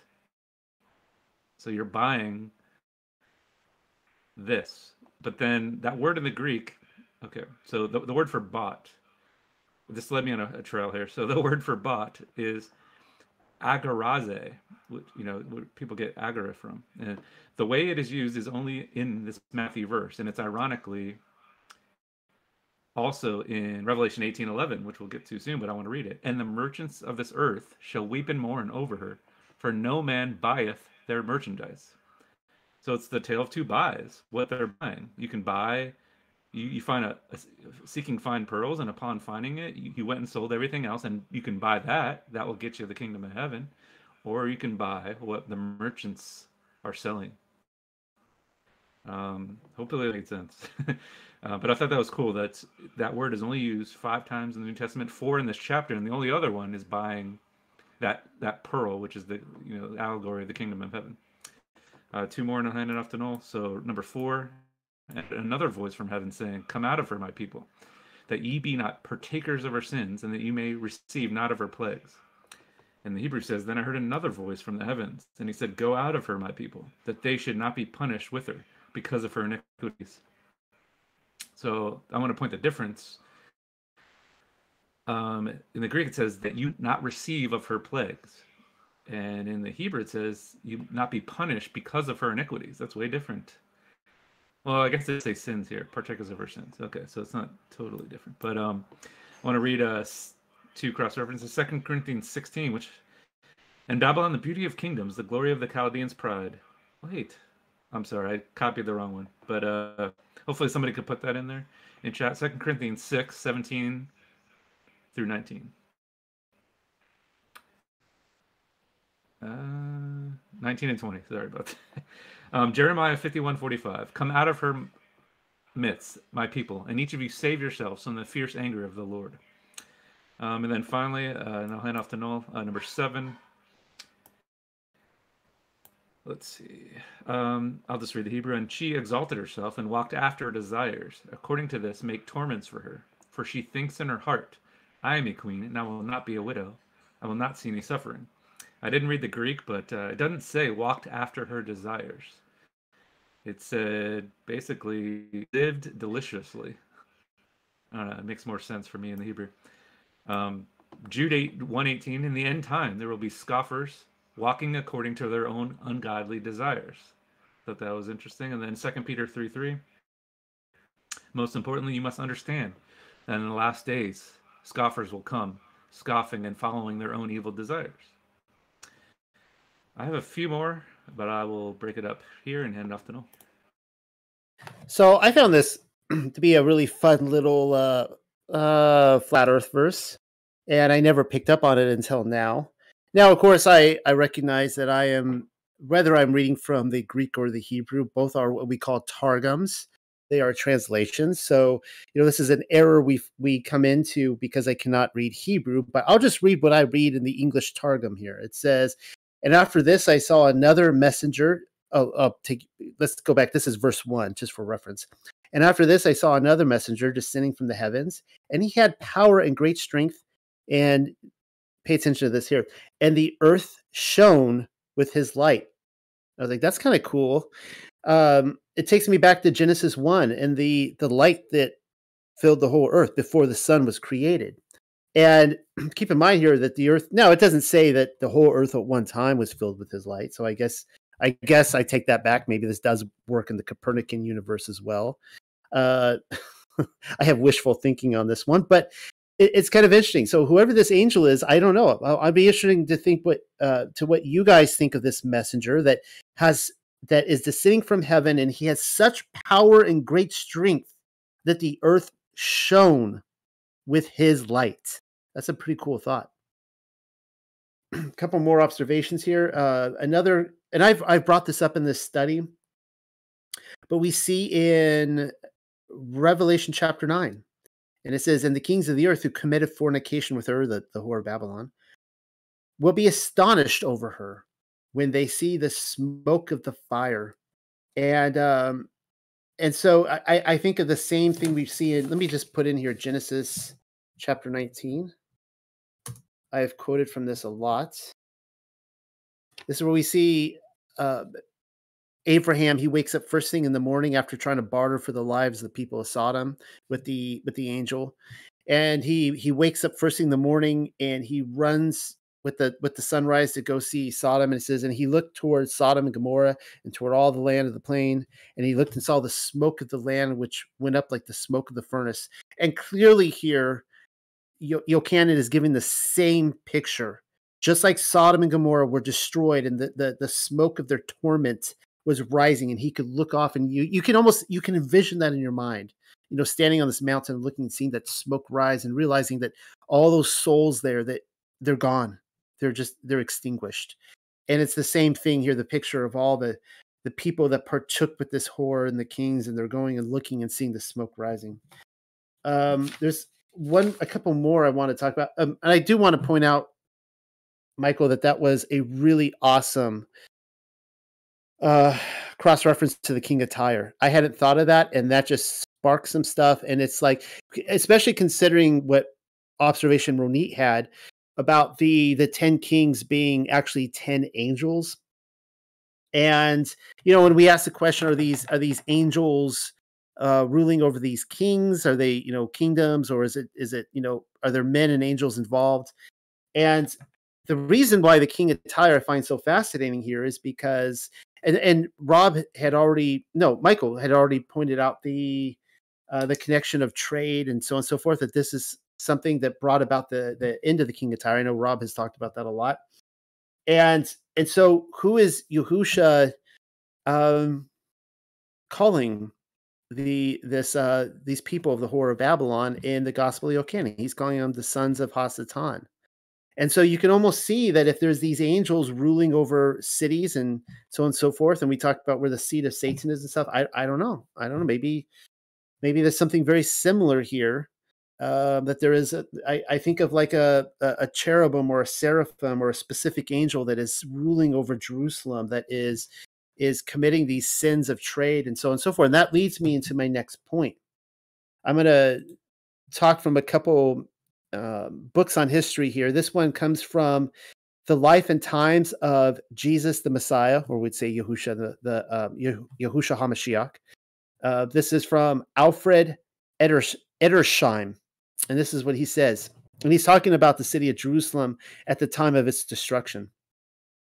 In the streets and lanes of Jerusalem, everything might be purchased the production of Palestine or imported from foreign lands, nay, the rarest parts, exquisitely shaped, curiously designed and jeweled cups, rings, and other workmanship of precious metals, glass, silks, fine linen, woolen stuffs, purple and costly hangings, essences, ointments, and perfumes as precious as gold, articles of food and drink from foreign lands. In short, what India, Persia, Arabia, Media, Egypt, Italy, Greece, and even far off lands of the Gentiles yielded might be had in these bazaars. Ancient Jewish writings enable us to identify no fewer than 118 different articles of import from foreign lands, covering more than even modern luxury has devised. That's pretty crazy. And so remember now, uh, what was Yahusha anointed with before he died was was nard. And where does nard come from? It comes from India. Where was that purchased? Probably in the streets of Jerusalem. She probably went out and purchased it there in one of the bazaars.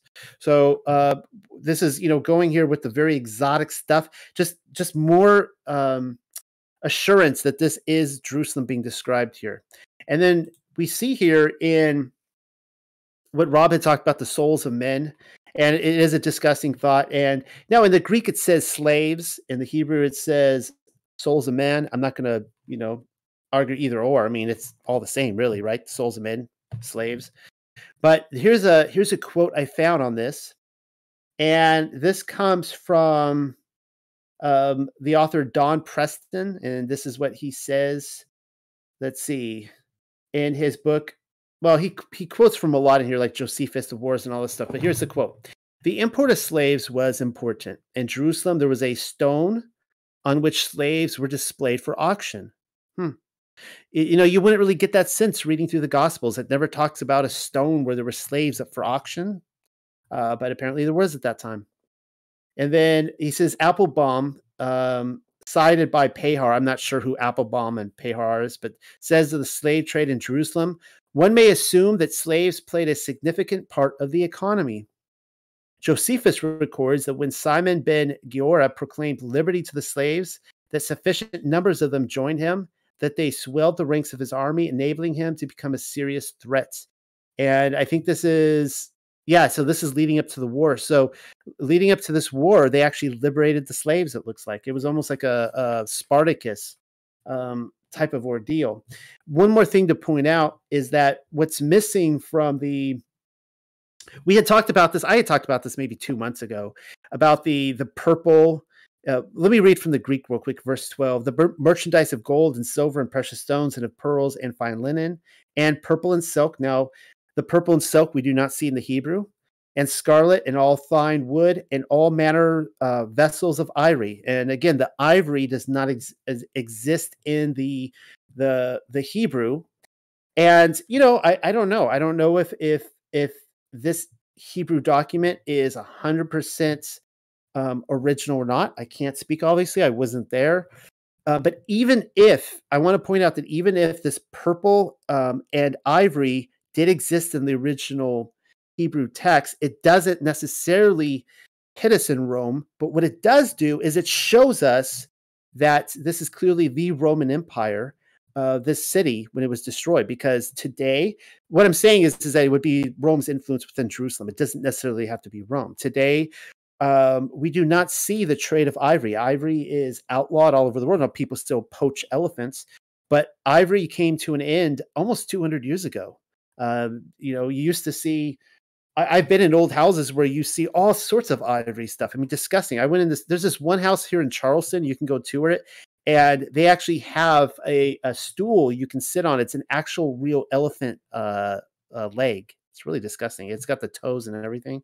But you know, they used to just butcher these elephants and they made them into everything. I did a whole presentation on all the ivory that we find in across the Roman Empire. So, you know, just wanted to point those out. Again, they're not in the Hebrew. That's okay. No big deal. And I think that's all my commentary on this chapter. So back to you, Rob. All right. I'm I'm just gonna uh, recap on on something that was dropped in the in the chat talking about uh, Jerusalem.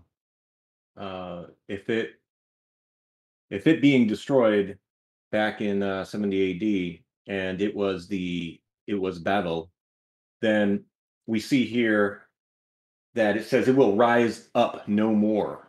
So if that being the case, it will rise up no more. The the the Jerusalem, the temple, the the entire city was wiped out. Uh, in regards to that, you know, the millstone being thrown and it's gone, and no more voices of joy, gladness, etc., being heard from it. So what does what does rise up? What takes its place? Well, if that being um, at the sixth kingdom, and then we see and read here that the seventh and eighth must be for a little time, then we see that the seventh has risen up and taken taken uh, control and its place.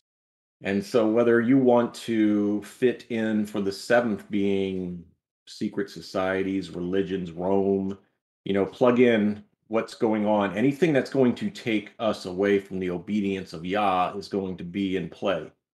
Uh, and uh, obviously being orchestrated behind the scenes by these kings of the earth uh, that will take, that will be given the short time uh, to reign with the beast. So I, I think that's kind of where we're at with that. And then we see the we see them playing out scenarios where uh, you know the land of Israel being brought back. Uh, we see that they are back into making merchandise in the whole world uh, to bring control, propaganda, to uh, silence people, to uh, bring forth the sorceries, the pharmakia in all the nations to to deceive them all. So we see all that playing out now, and I, I just wanted to bring that up and answer answer to that point. Uh, the harlot's not coming back. Uh, that's been that's been destroyed, but uh, it doesn't mean that the continuance, because we see that the seven heads, the seven kings and kingdoms, continue in drawing people away from the uh, truth, and their purpose is to give the power over to the beast and throughout the ages. So that's what's in play right now. So I wanted to answer that question uh, that was that was posed there.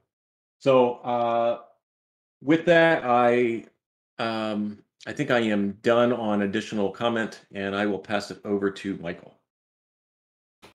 All right, I only have about four, and then we'll open it up. um, I'm going to read uh, number 16. So, in the Greek, and saying, Alas, alas, the great city that was clothed in fine linen and purple and scarlet, and decked with gold and precious stones and pearls. Um, actually, I'm not going to read the Hebrew, but I just want to notate that they removed um, purple and scarlet um, in the Hebrew, not only in 16, but also 12. I'm going to read. Um, about that those colors. So the colors blue, purple, and scarlet played a prominent role in the building of the wilderness tabernacle in Exodus 26. Um, Numbers 15, it says, you know, Yahweh spoke unto Moshe, saying, Speak unto the children of Israel, and bid them that they make them fringes in the borders of their garments throughout their generations. And that they put on the fringe of the borders a ribbon of blue. Um, so you see, I, I thought this was interesting that uh,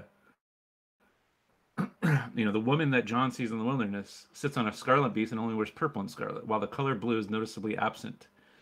Um, and if the blue can be equated to tzitzit, you know, it appears possible that they are somewhat protected or don't have to go or being attacked by it. I don't know. I'm trying to equate that to that color blue and those keeping the commands. Um, yeah. So I thought that was interesting. Number 19, I'm going to read the Hebrew.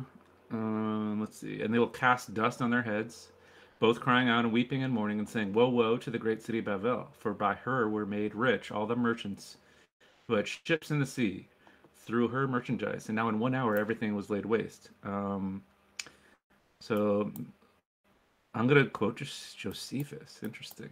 So, according to Josephus, when Israel lost the Jewish Roman War, I guess 66 through 73 AD, Jerusalem was not merely taken, as it had been five previous times.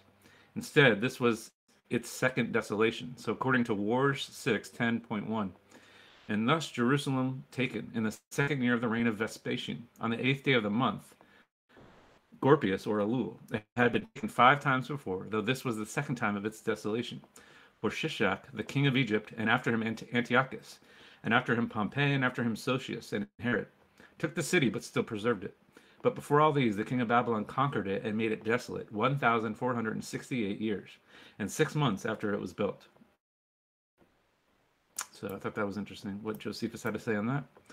Um, I don't have notes on it, but I, it as I was reading it, I noticed all the one hours, the one hours, the one hours, the one hours. I wonder what you guys think that is. Um, yeah. Um, okay, so number 22, I'm going to read both. Let's see. And the voice of harpers and musicians and pipers, trumpeters shall be heard no more at all in thee, and no craftsman of whatsoever craft he be shall be found any more in thee, and the sound of a millstone shall be heard no more at all in thee. And in the Hebrew, and there will be no more be heard in her the voice of joy, the voice of gladness, the voice of the bridegroom, and the voice of the bride, nor any craft vessels from the craft masters, and also the sound of the millstones will be no more. I mean, there was a lot of difference in this one. So, voice of the harpers, voice of joy, um, voice of gladness, voice of the bridegroom and bride. That's nowhere even close in the Greek. What do you guys make of that?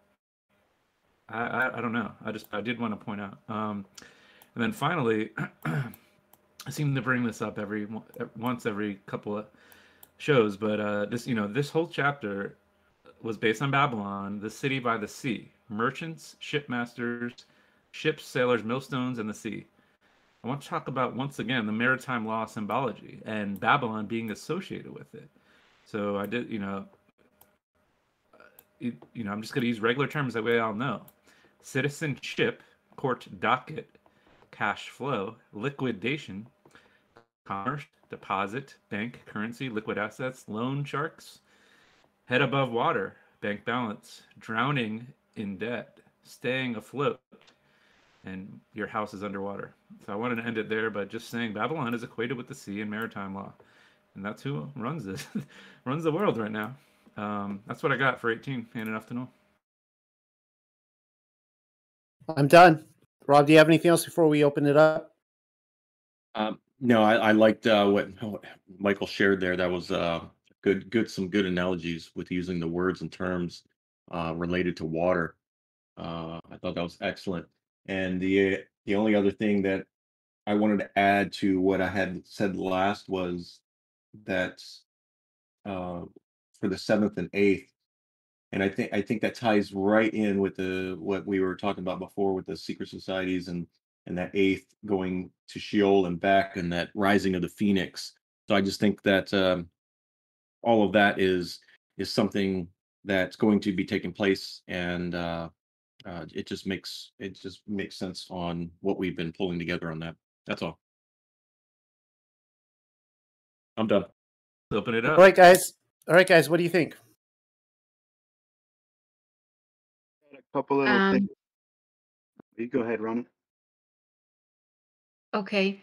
Um, I just wanted to kind of like seal the argument about uh, um, him referring to Jerusalem, the big city, as Bavel.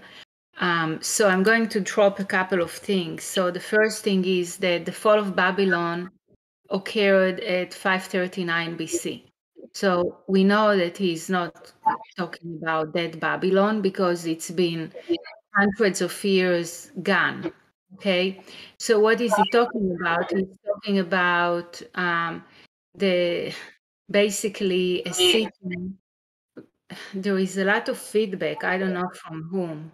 Um, okay, so basically, he's talking about a city composed of people that came back uh, from Babylon and brought with them um, a culture um, and traditions and also mystery um, or secret society or you know mystery uh, theology with them. So in my opinion what happened is they came back from babylon to build jerusalem but they could not shake away babylon out of their system.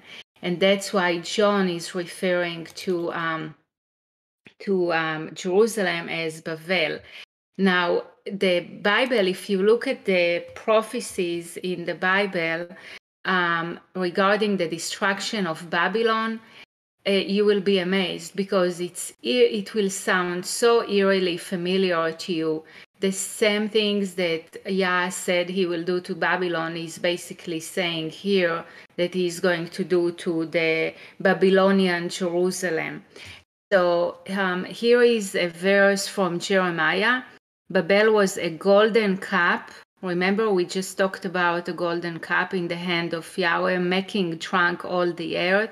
The nations drank her wine. That is the why the nations went mad.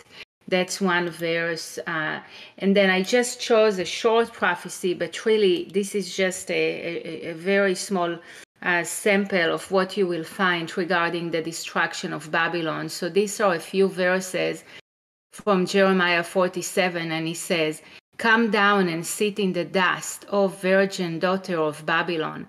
Your nakedness shall be uncovered. Yes, your shame will be seen. I will take vengeance, and I will not arbitrate with a man. And you said, I shall be a lady forever, so that you did not take these things to heart, nor remember the latter end of them. Therefore, hear this now, you who are given to pleasures, who dwell securely, who say in your heart, I am, and there is no one else besides me. I shall not sit as a widow, nor shall I know the loss of children. But these two things shall come to you in a moment, in one day like what John was saying. The loss of children and widow, widowhood, they shall come upon you in their fullness because of the multitude of your sorceries, for the great abundance of your enchantments. For you have trusted in your wickedness, you have said, No one sees me. Your wisdom and your knowledge have warped you um, and you have said in your heart, I am, and there is no one else besides me. Therefore, evil shall come upon you. You shall not know from where it arises, and trouble shall fall upon you. You will not be able to put it off, and desolation shall come upon you suddenly, which you shall not know. So I just think that it sounds so eerily familiar. Um, and uh, for me, it's another confirmation that the Babylonian Jerusalem is going to get similar uh, judgment as the original Babylon. Um, and when you read the prophecies in Jeremiah and Isaiah, it, it, literally they sound eerily familiar. Excellent.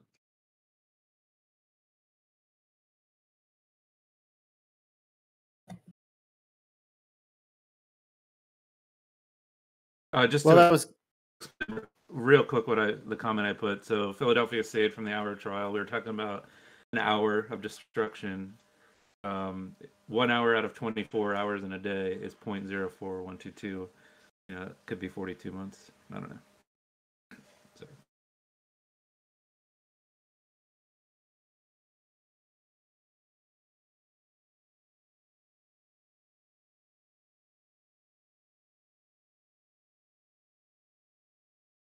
You're good, Desmond. Okay, I had a couple of things here, just things I thought might be related. Not sure though. Um, Revelation 18:6 in the Hebrew says, "And as she did do to her, and reward her double, two double according to her works." And then in Isaiah 42, we see, "Comfort, comfort my people," says your God. Say to Jerusalem and cry to her that her warfare is ended, that her iniquity is pardoned, that she has received from the Lord's hand double for all her sins. So I just saw that connection of um, Jerusalem receiving double for all her sins, and Revelation 18 saying that her reward is double according to her works. And then uh, I also saw a connection between Revelation 18:4 in the Hebrew and Josephus War of the Jews. Um, it doesn't have the exact wording, but it's the same uh, sentiment. Uh, 18.4 says, Then I heard another voice from heavens, and he said, Go out of her, my people, that they be not punished with her because of her iniquities. And Josephus writes, Moreover, at the feast which we call Pentecost, as the, as the priests were going by night into the inner court of the temple, as their custom was, to perform their sacred ministrations, they said that in the first place They felt a quaking and heard a great noise, and after that they heard a sound as of a great multitude saying, Let us remove hence. So, if that's accurate there, it does seem like uh, there was a sound from heaven, great multitude telling them to leave.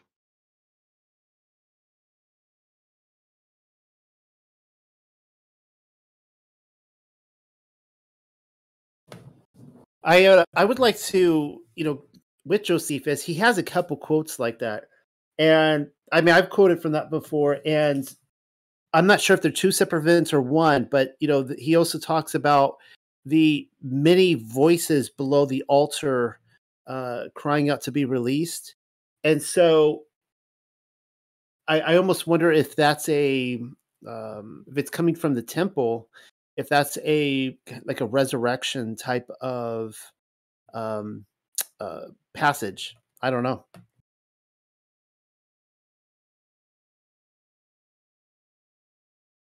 Pamela, I think Desmond was quoting from Josephus' War of the Jews.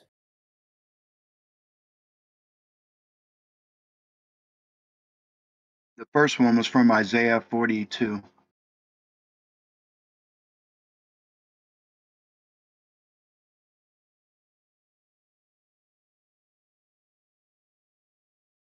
Uh, so, Mary Ann, she asked a question.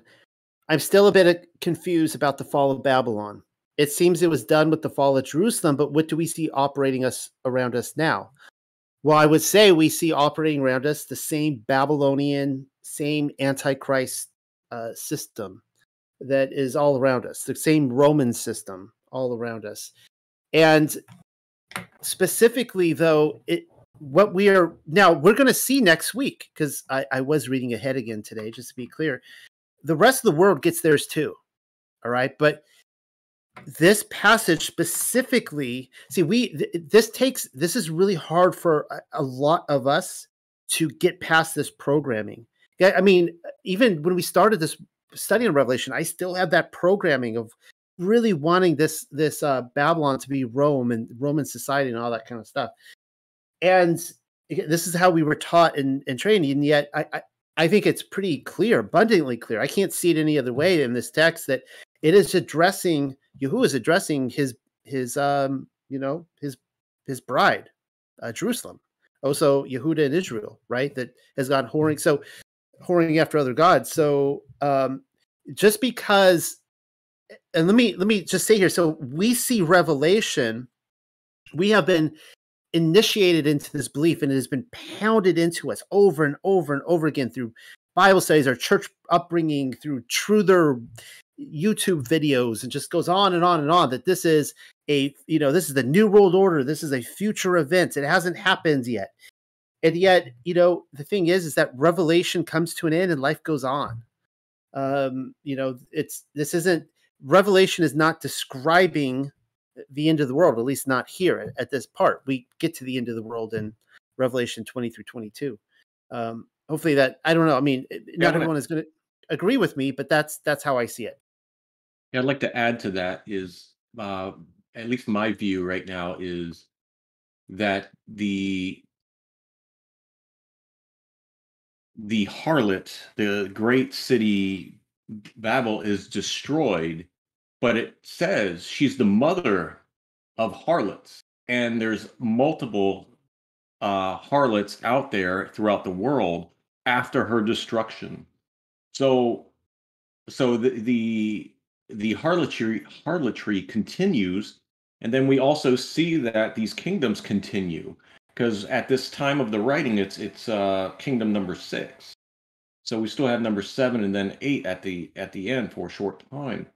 So we, we still have that in play and we have the harlots that uh, are play and what that is that system is in play that's going to just deceive and lead people astray from the truth by silencing them, by the by continuing doing what uh, the mother harlot was doing and everything that it was talking about, making merchandise of of all the things in the world uh, with with souls of men, etc. And then I, I re- remember we we read up on um, I can't remember what book it is. I don't know if any of you guys remember uh, talking about Hasatan and one of the things he did was uh, his fall was due to merchandise, making merchandise of things and so forth. So it's it's totally tied in there. And then of course uh, the sorceries uh, of all the nations and deceiving deceiving the world. So they continue in this whole process from then to now. It's still in play. It's just not in the same fa-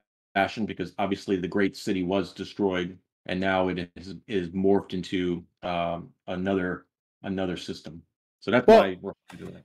and obviously today i mean and that's a great point. The she's a mother. She has many daughters. So the daughters have replicated. They're all over the place. And eh, this is you know this is what we do see all over the world. Uh, i have written on this multiple times about zionism and you know the th- their whole agenda as well as you know the uh, the jewish people who run the music industry run hollywood um you know the rothschilds you just go on you just go down the list. And, and i just want to be clear here that i am not villainizing uh the true children of of yahuwah many of which are the yahudim.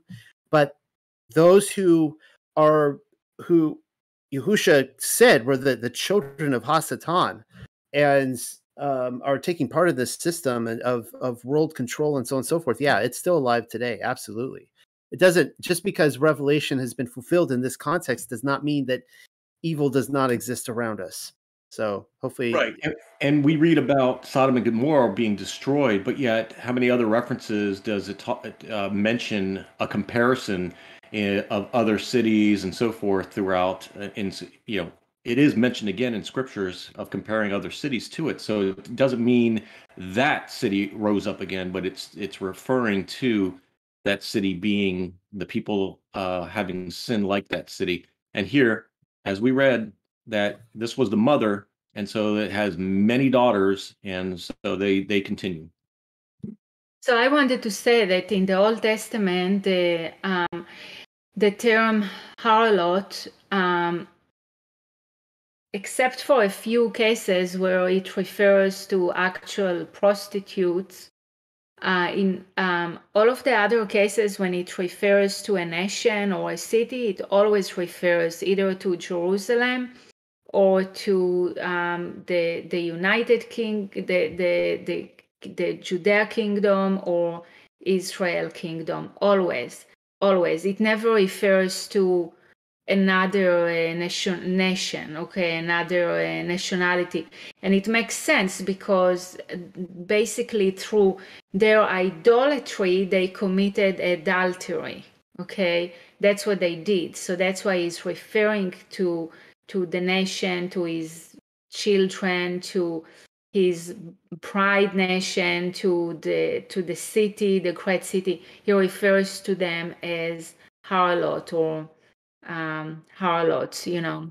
But that's the the only time in the Old Testament he he he calls that name. It's always to um, Israel and uh, uh, Jerusalem. yes thanks for adding that that's that's a good point because that that should help us understand when we were doing this interpretation and and going through it to better uh solidify what that means when we're reading these when we're reading these texts Any thoughts on what I shared earlier about uh, the possibility of two Babylons in each chapter? Um, yeah, I wanted to comment on that. Is when you say two Babylons, are you talking about two Babylon systems, uh, part of the system? It just uh, changing. What do you What do you mean by that? I'm just saying there's similarities and then there's differences, and what are the differences, and what does that mean? Is it is is there two Babylons, or are they describing the same Babylon system two different ways? I would I would have to uh I guess go through specifically those differences. I don't have a, I don't I guess disagree just because the beast itself we were going to see I think in the next chapter probably next week we're going to see the beast thrown into the lake of fire. So the beast is going to get it too. It, she's going to get hers.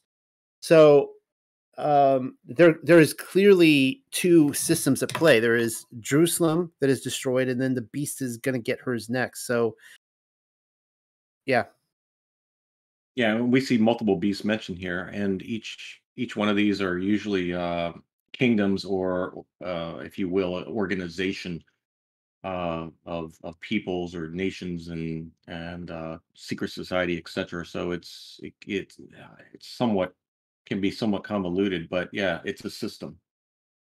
Yeah, I per- I personally don't see two Babylons. I see just one um, city, the great city, which is Jerusalem, and it's um, Babylonized. okay, um, and um, and the different, you know, the points that you just put out, Michael. All of them are describing um, that city. So I, I don't see two places or two systems here. I see one place, one system.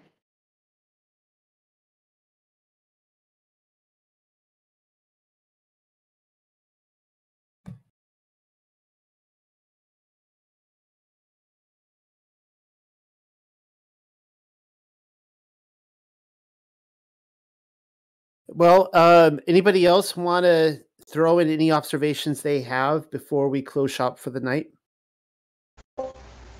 Sure, I'll toss one in. Um, I just don't see the problem myself with there being multiple Babylons, multiple tribulations, you know, possibly even before Adam in the ancient world.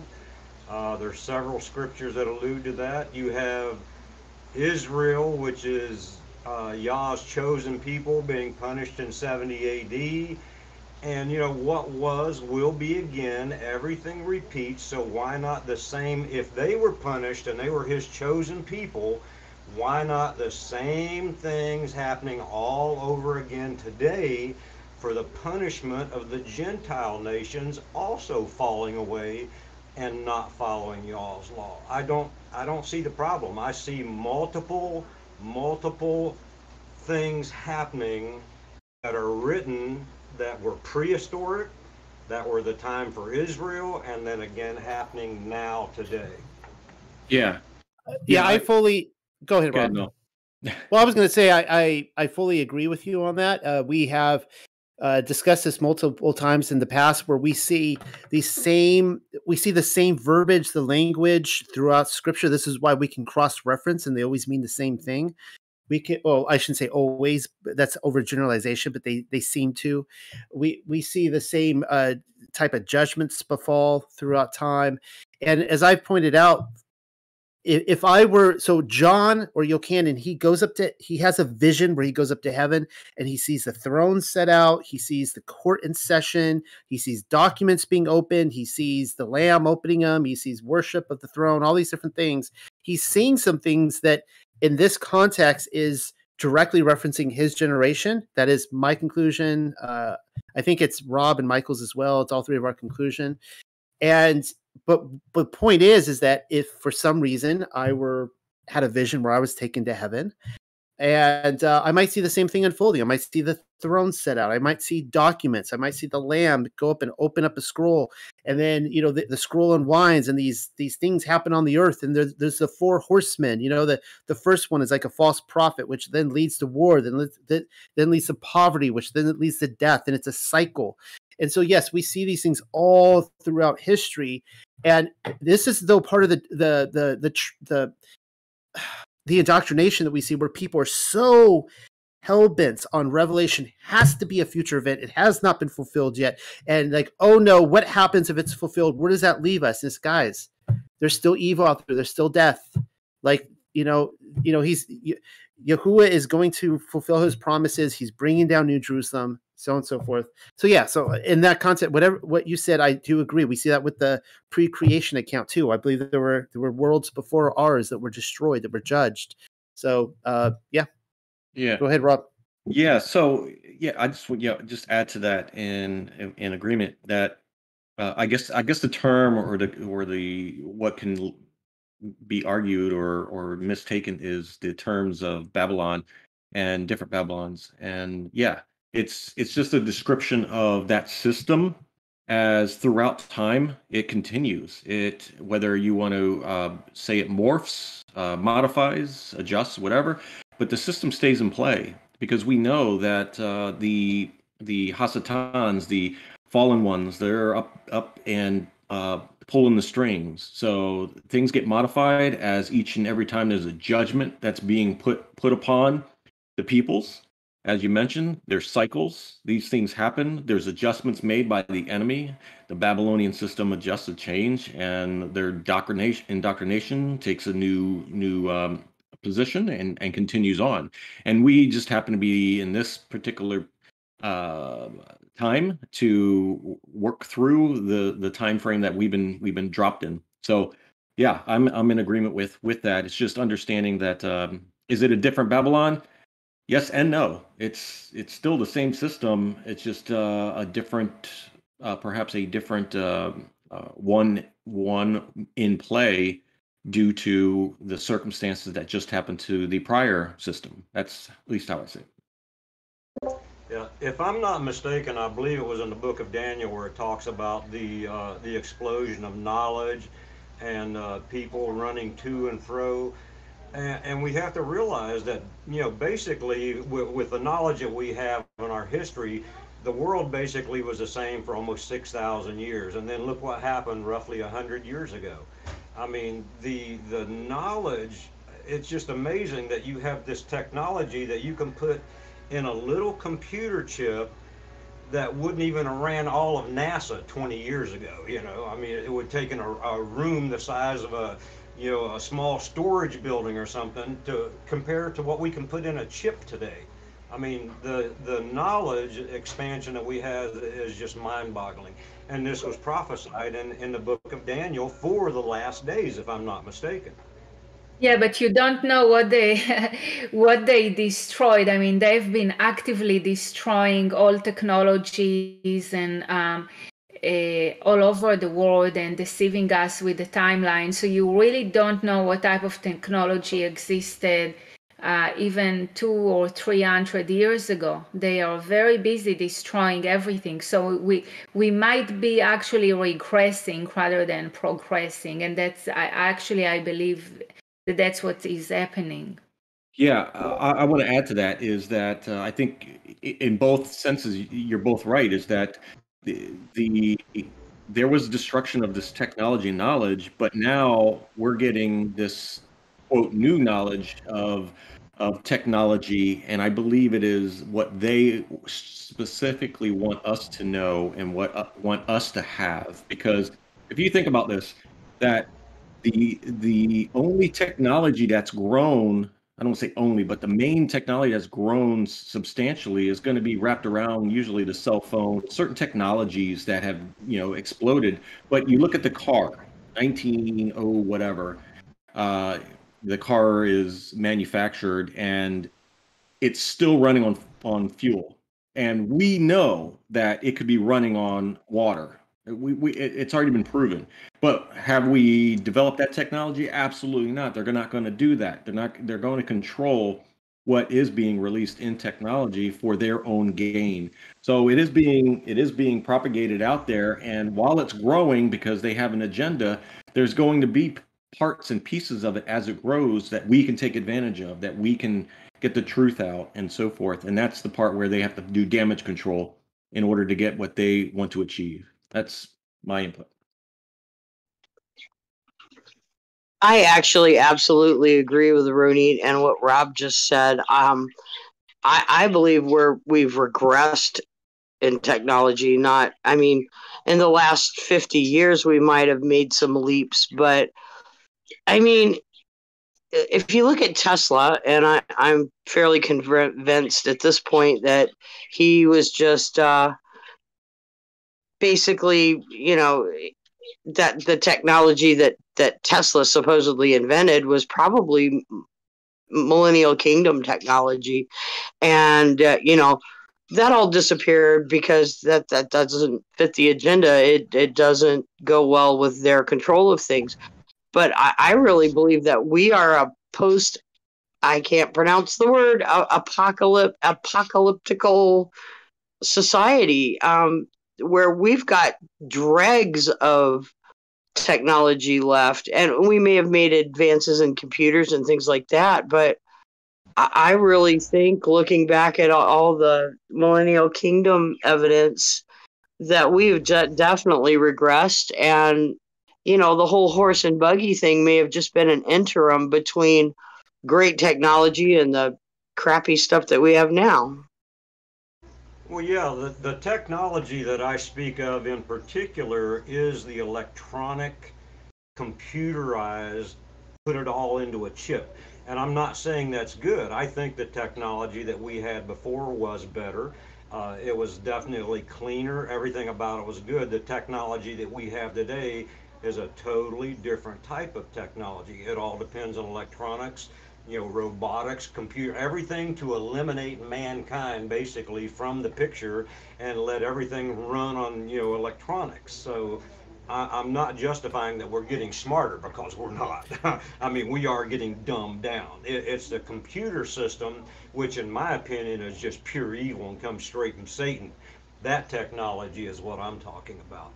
I, I agree with you on that too. I agree with both parties on this. And there is something about, you know, we talk about, you know, where there computers in the past and, all, and I, you know, I believe there were so on and so forth. Obviously, I wasn't there. I, I don't know what it, it was exactly like before Noah's flood, before the last, uh, the, the, before the kingdom reset, all that kind of stuff.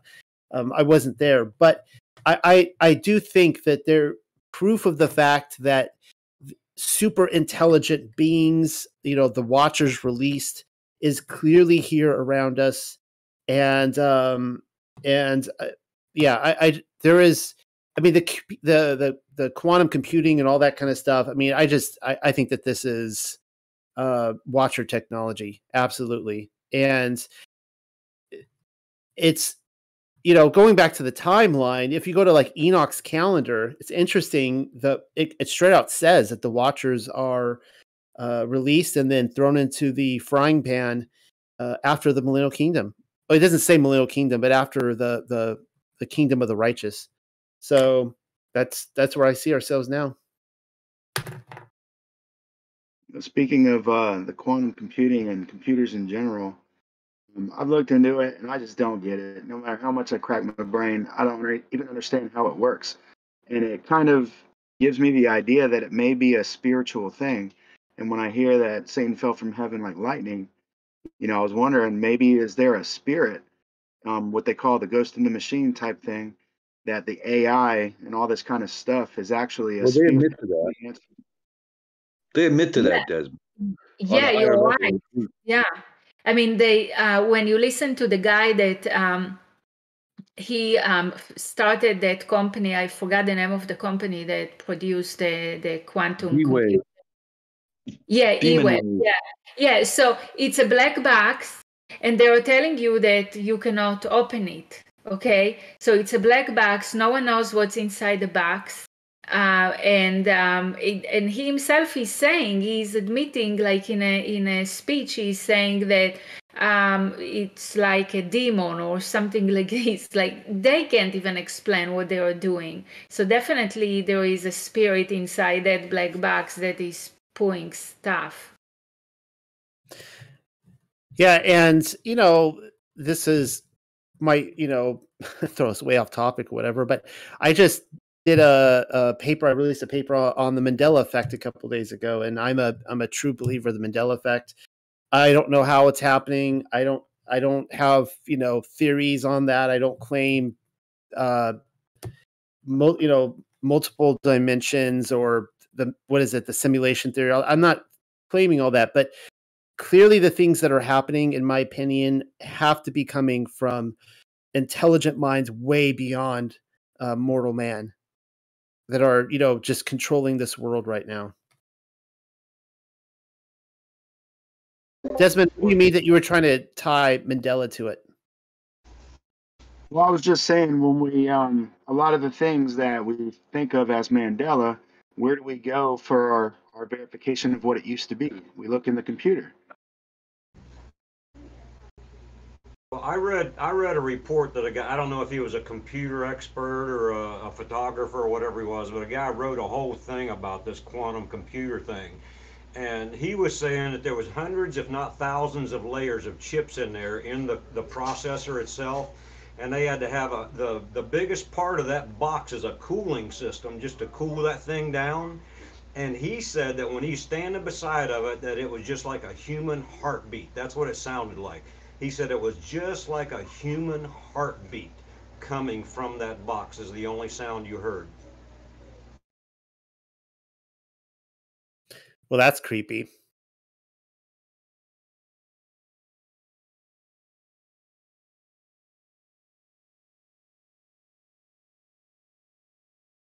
It pulses.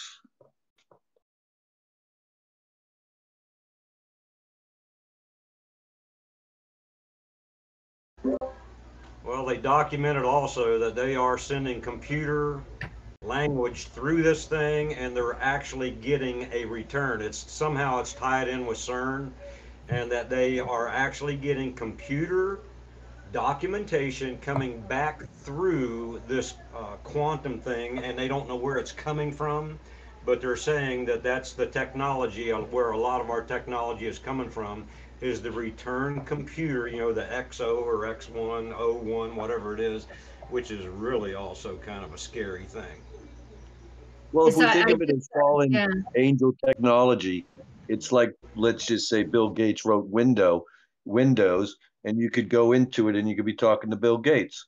It's literally like this on a real, uh, I would say more actually realistic level.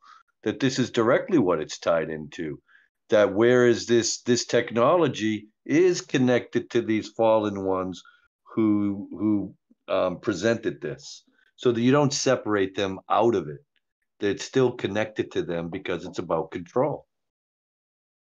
I, I just dropped a copy of an article from uh, The Metrics Revealed, and, and he's quoting jo- Geordie Rose. Rose was the one that uh, started D-Wave. Um, um, as Noel would say, happened to be a Jew. Okay. Uh, so Geordie Rose said that his D-Wave quantum computers are able to summon a tsunami of demons or aliens that are the equivalent of the old ones spoken of by author H.P. Lovecraft.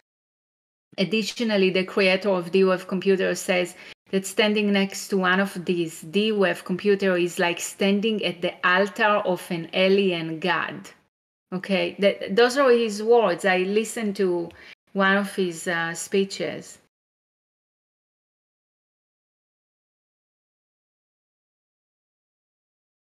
Yeah, and he says it without a hint of any evil.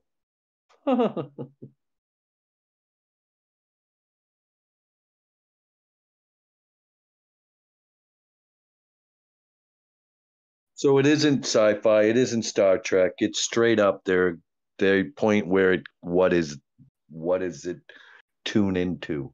What is it connected to? What is this what is this not only the source code, but the source of that information. So we think, hey, you just Google it, and there, again, AI, machine learning, bot um, is going to spit you, algorithm is going to spit you back out that information. But now they talk about it, you know, with the quantum quackery and with this advanced AI, that somehow, where is this? Um, it's literally, as they say, they're pulling the information out of the ether and I don't mean the real ether, pulling it out of this um, black box, out of this um, black hole, but out of this realm, and it's it's not like you it's sitting on a server somewhere. You see what I'm saying? How can it be so? We're not like next to that, but you can access that um, frequency in a way wherever you are to Google it or to get that information but it's really if we think about it it's think of the cell phone that you know this is already advanced tech to us who, who are a little bit older.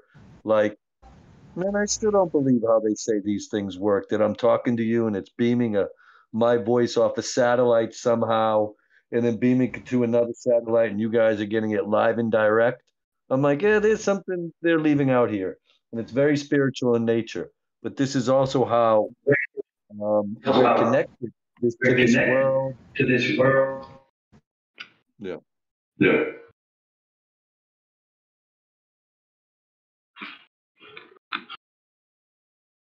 Go ahead, Mike. Someone had a hot mic on.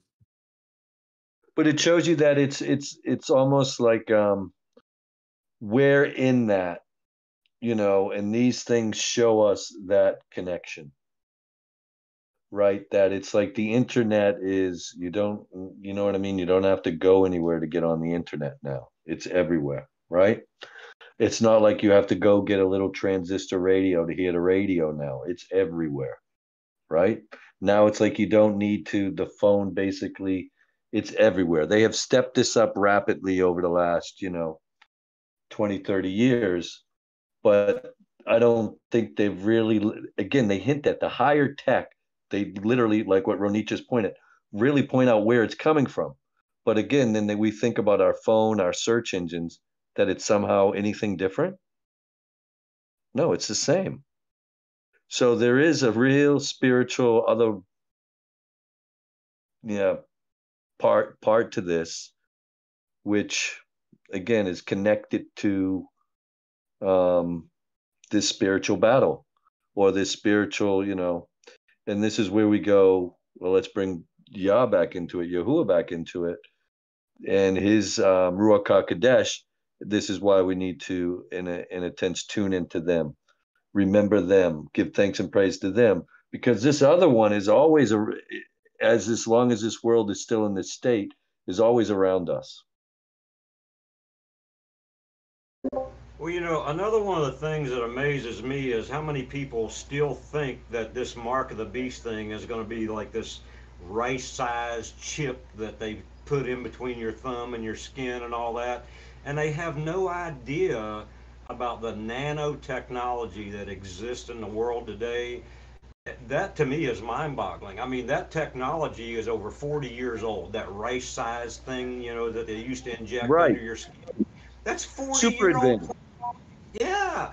I mean, we're in the nanotechnology where they can put it in like dust through an injection in a needle and you won't even know it.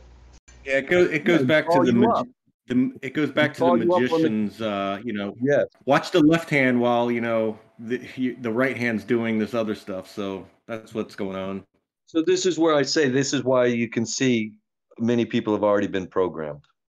Otherwise, they wouldn't be following lockstep. Many people in what they're doing, but the same instance again, you see Yah's hand in all of this. That people are are not doing that, are seeing through this. But it really goes to show, like, like we said, the dumbing down, the poisoning of the generations, the attack on people, to going right there where they say they have this smart tech dust technology that they can put in you and get you to do what they want. No, but it's only a movie. No, they talked about this. So when we see this level, this is where I'm like, um, what does that remind us of?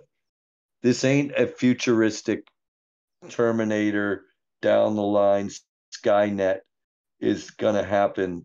This has been this way. Like Lee or whoever was sharing, that's 40 years ago. They had already talked about this. You know, um, Rob was saying something about magicians, and you know, I, I keep having these these thoughts, and I've even had discussions with my son. He's much, you know, more up on quote technology in quote than I am. But our our conversation has been about, um, you know, what would people? The word technology is is a new word. What what would it have? Ugh, I can't talk tonight. What would it have been called in the old days you know like, like in the biblical days?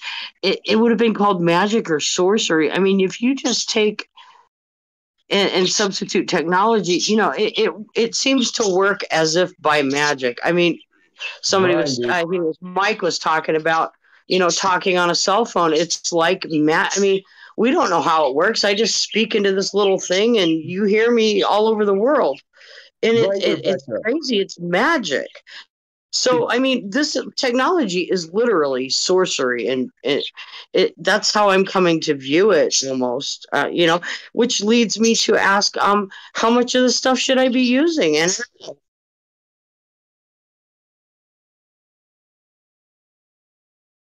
Lost you, Rebecca. I think she was saying how much we should be using it, knowing that this what oh, they the technology. Yeah, right. they pass off as just technology when it's you know to make it seem like it's um benign, right? Like, It's just technology, and it's like I know it ain't. Uh, and that's what Rebecca was um, Yeah, it's reminding. not- Yeah. That- that's what I was trying to say. It's, you know, it's put off as beneficial to humankind, but how benign is it really? I mean, look at all the radiation this technology emits and what we're all being subjected to in our own bodies. So, you know, I, I I'm this is just raising more and more questions for me. Yeah, and it goes back to uh, the comment of them us being deceived by their sorcery in this in this world, and and we see that we see that with a lot of people. The technology has uh, consumed their time that they invest, you know, staring at their phones or or watching the television and uh, being consumed by it. Uh, and and so they, they in turn they're being silenced because they're not able to critically think and start asking questions because they can't they don't they won't so Yeah, and programmed by it, whether it's TikTok, um, oh yeah that's its purpose absolutely so a bunch of other ways right in our face. all right noel did you want to wrap this up Yeah, I think it, I think now's a good time. So, thank you everybody for coming tonight. I get you know so excited that you guys all show up and we get to have these conversations. Thank you for everyone who's contributed tonight, and of course, thank you, uh, Rob and Michael, for being a part of this with me. And we're getting really close to finishing Revelation. I think we got two weeks left uh, of Revelation, though. Uh, but we'll we'll talk about what, what's going to happen in a couple weeks. But anyways, um, shalom, everybody, and have a good week. shalom everyone thank you for attending and joining and listening we appreciate it Shalom. Thank you. All right. Well, for the rest of you, you can uh, let the after party begin.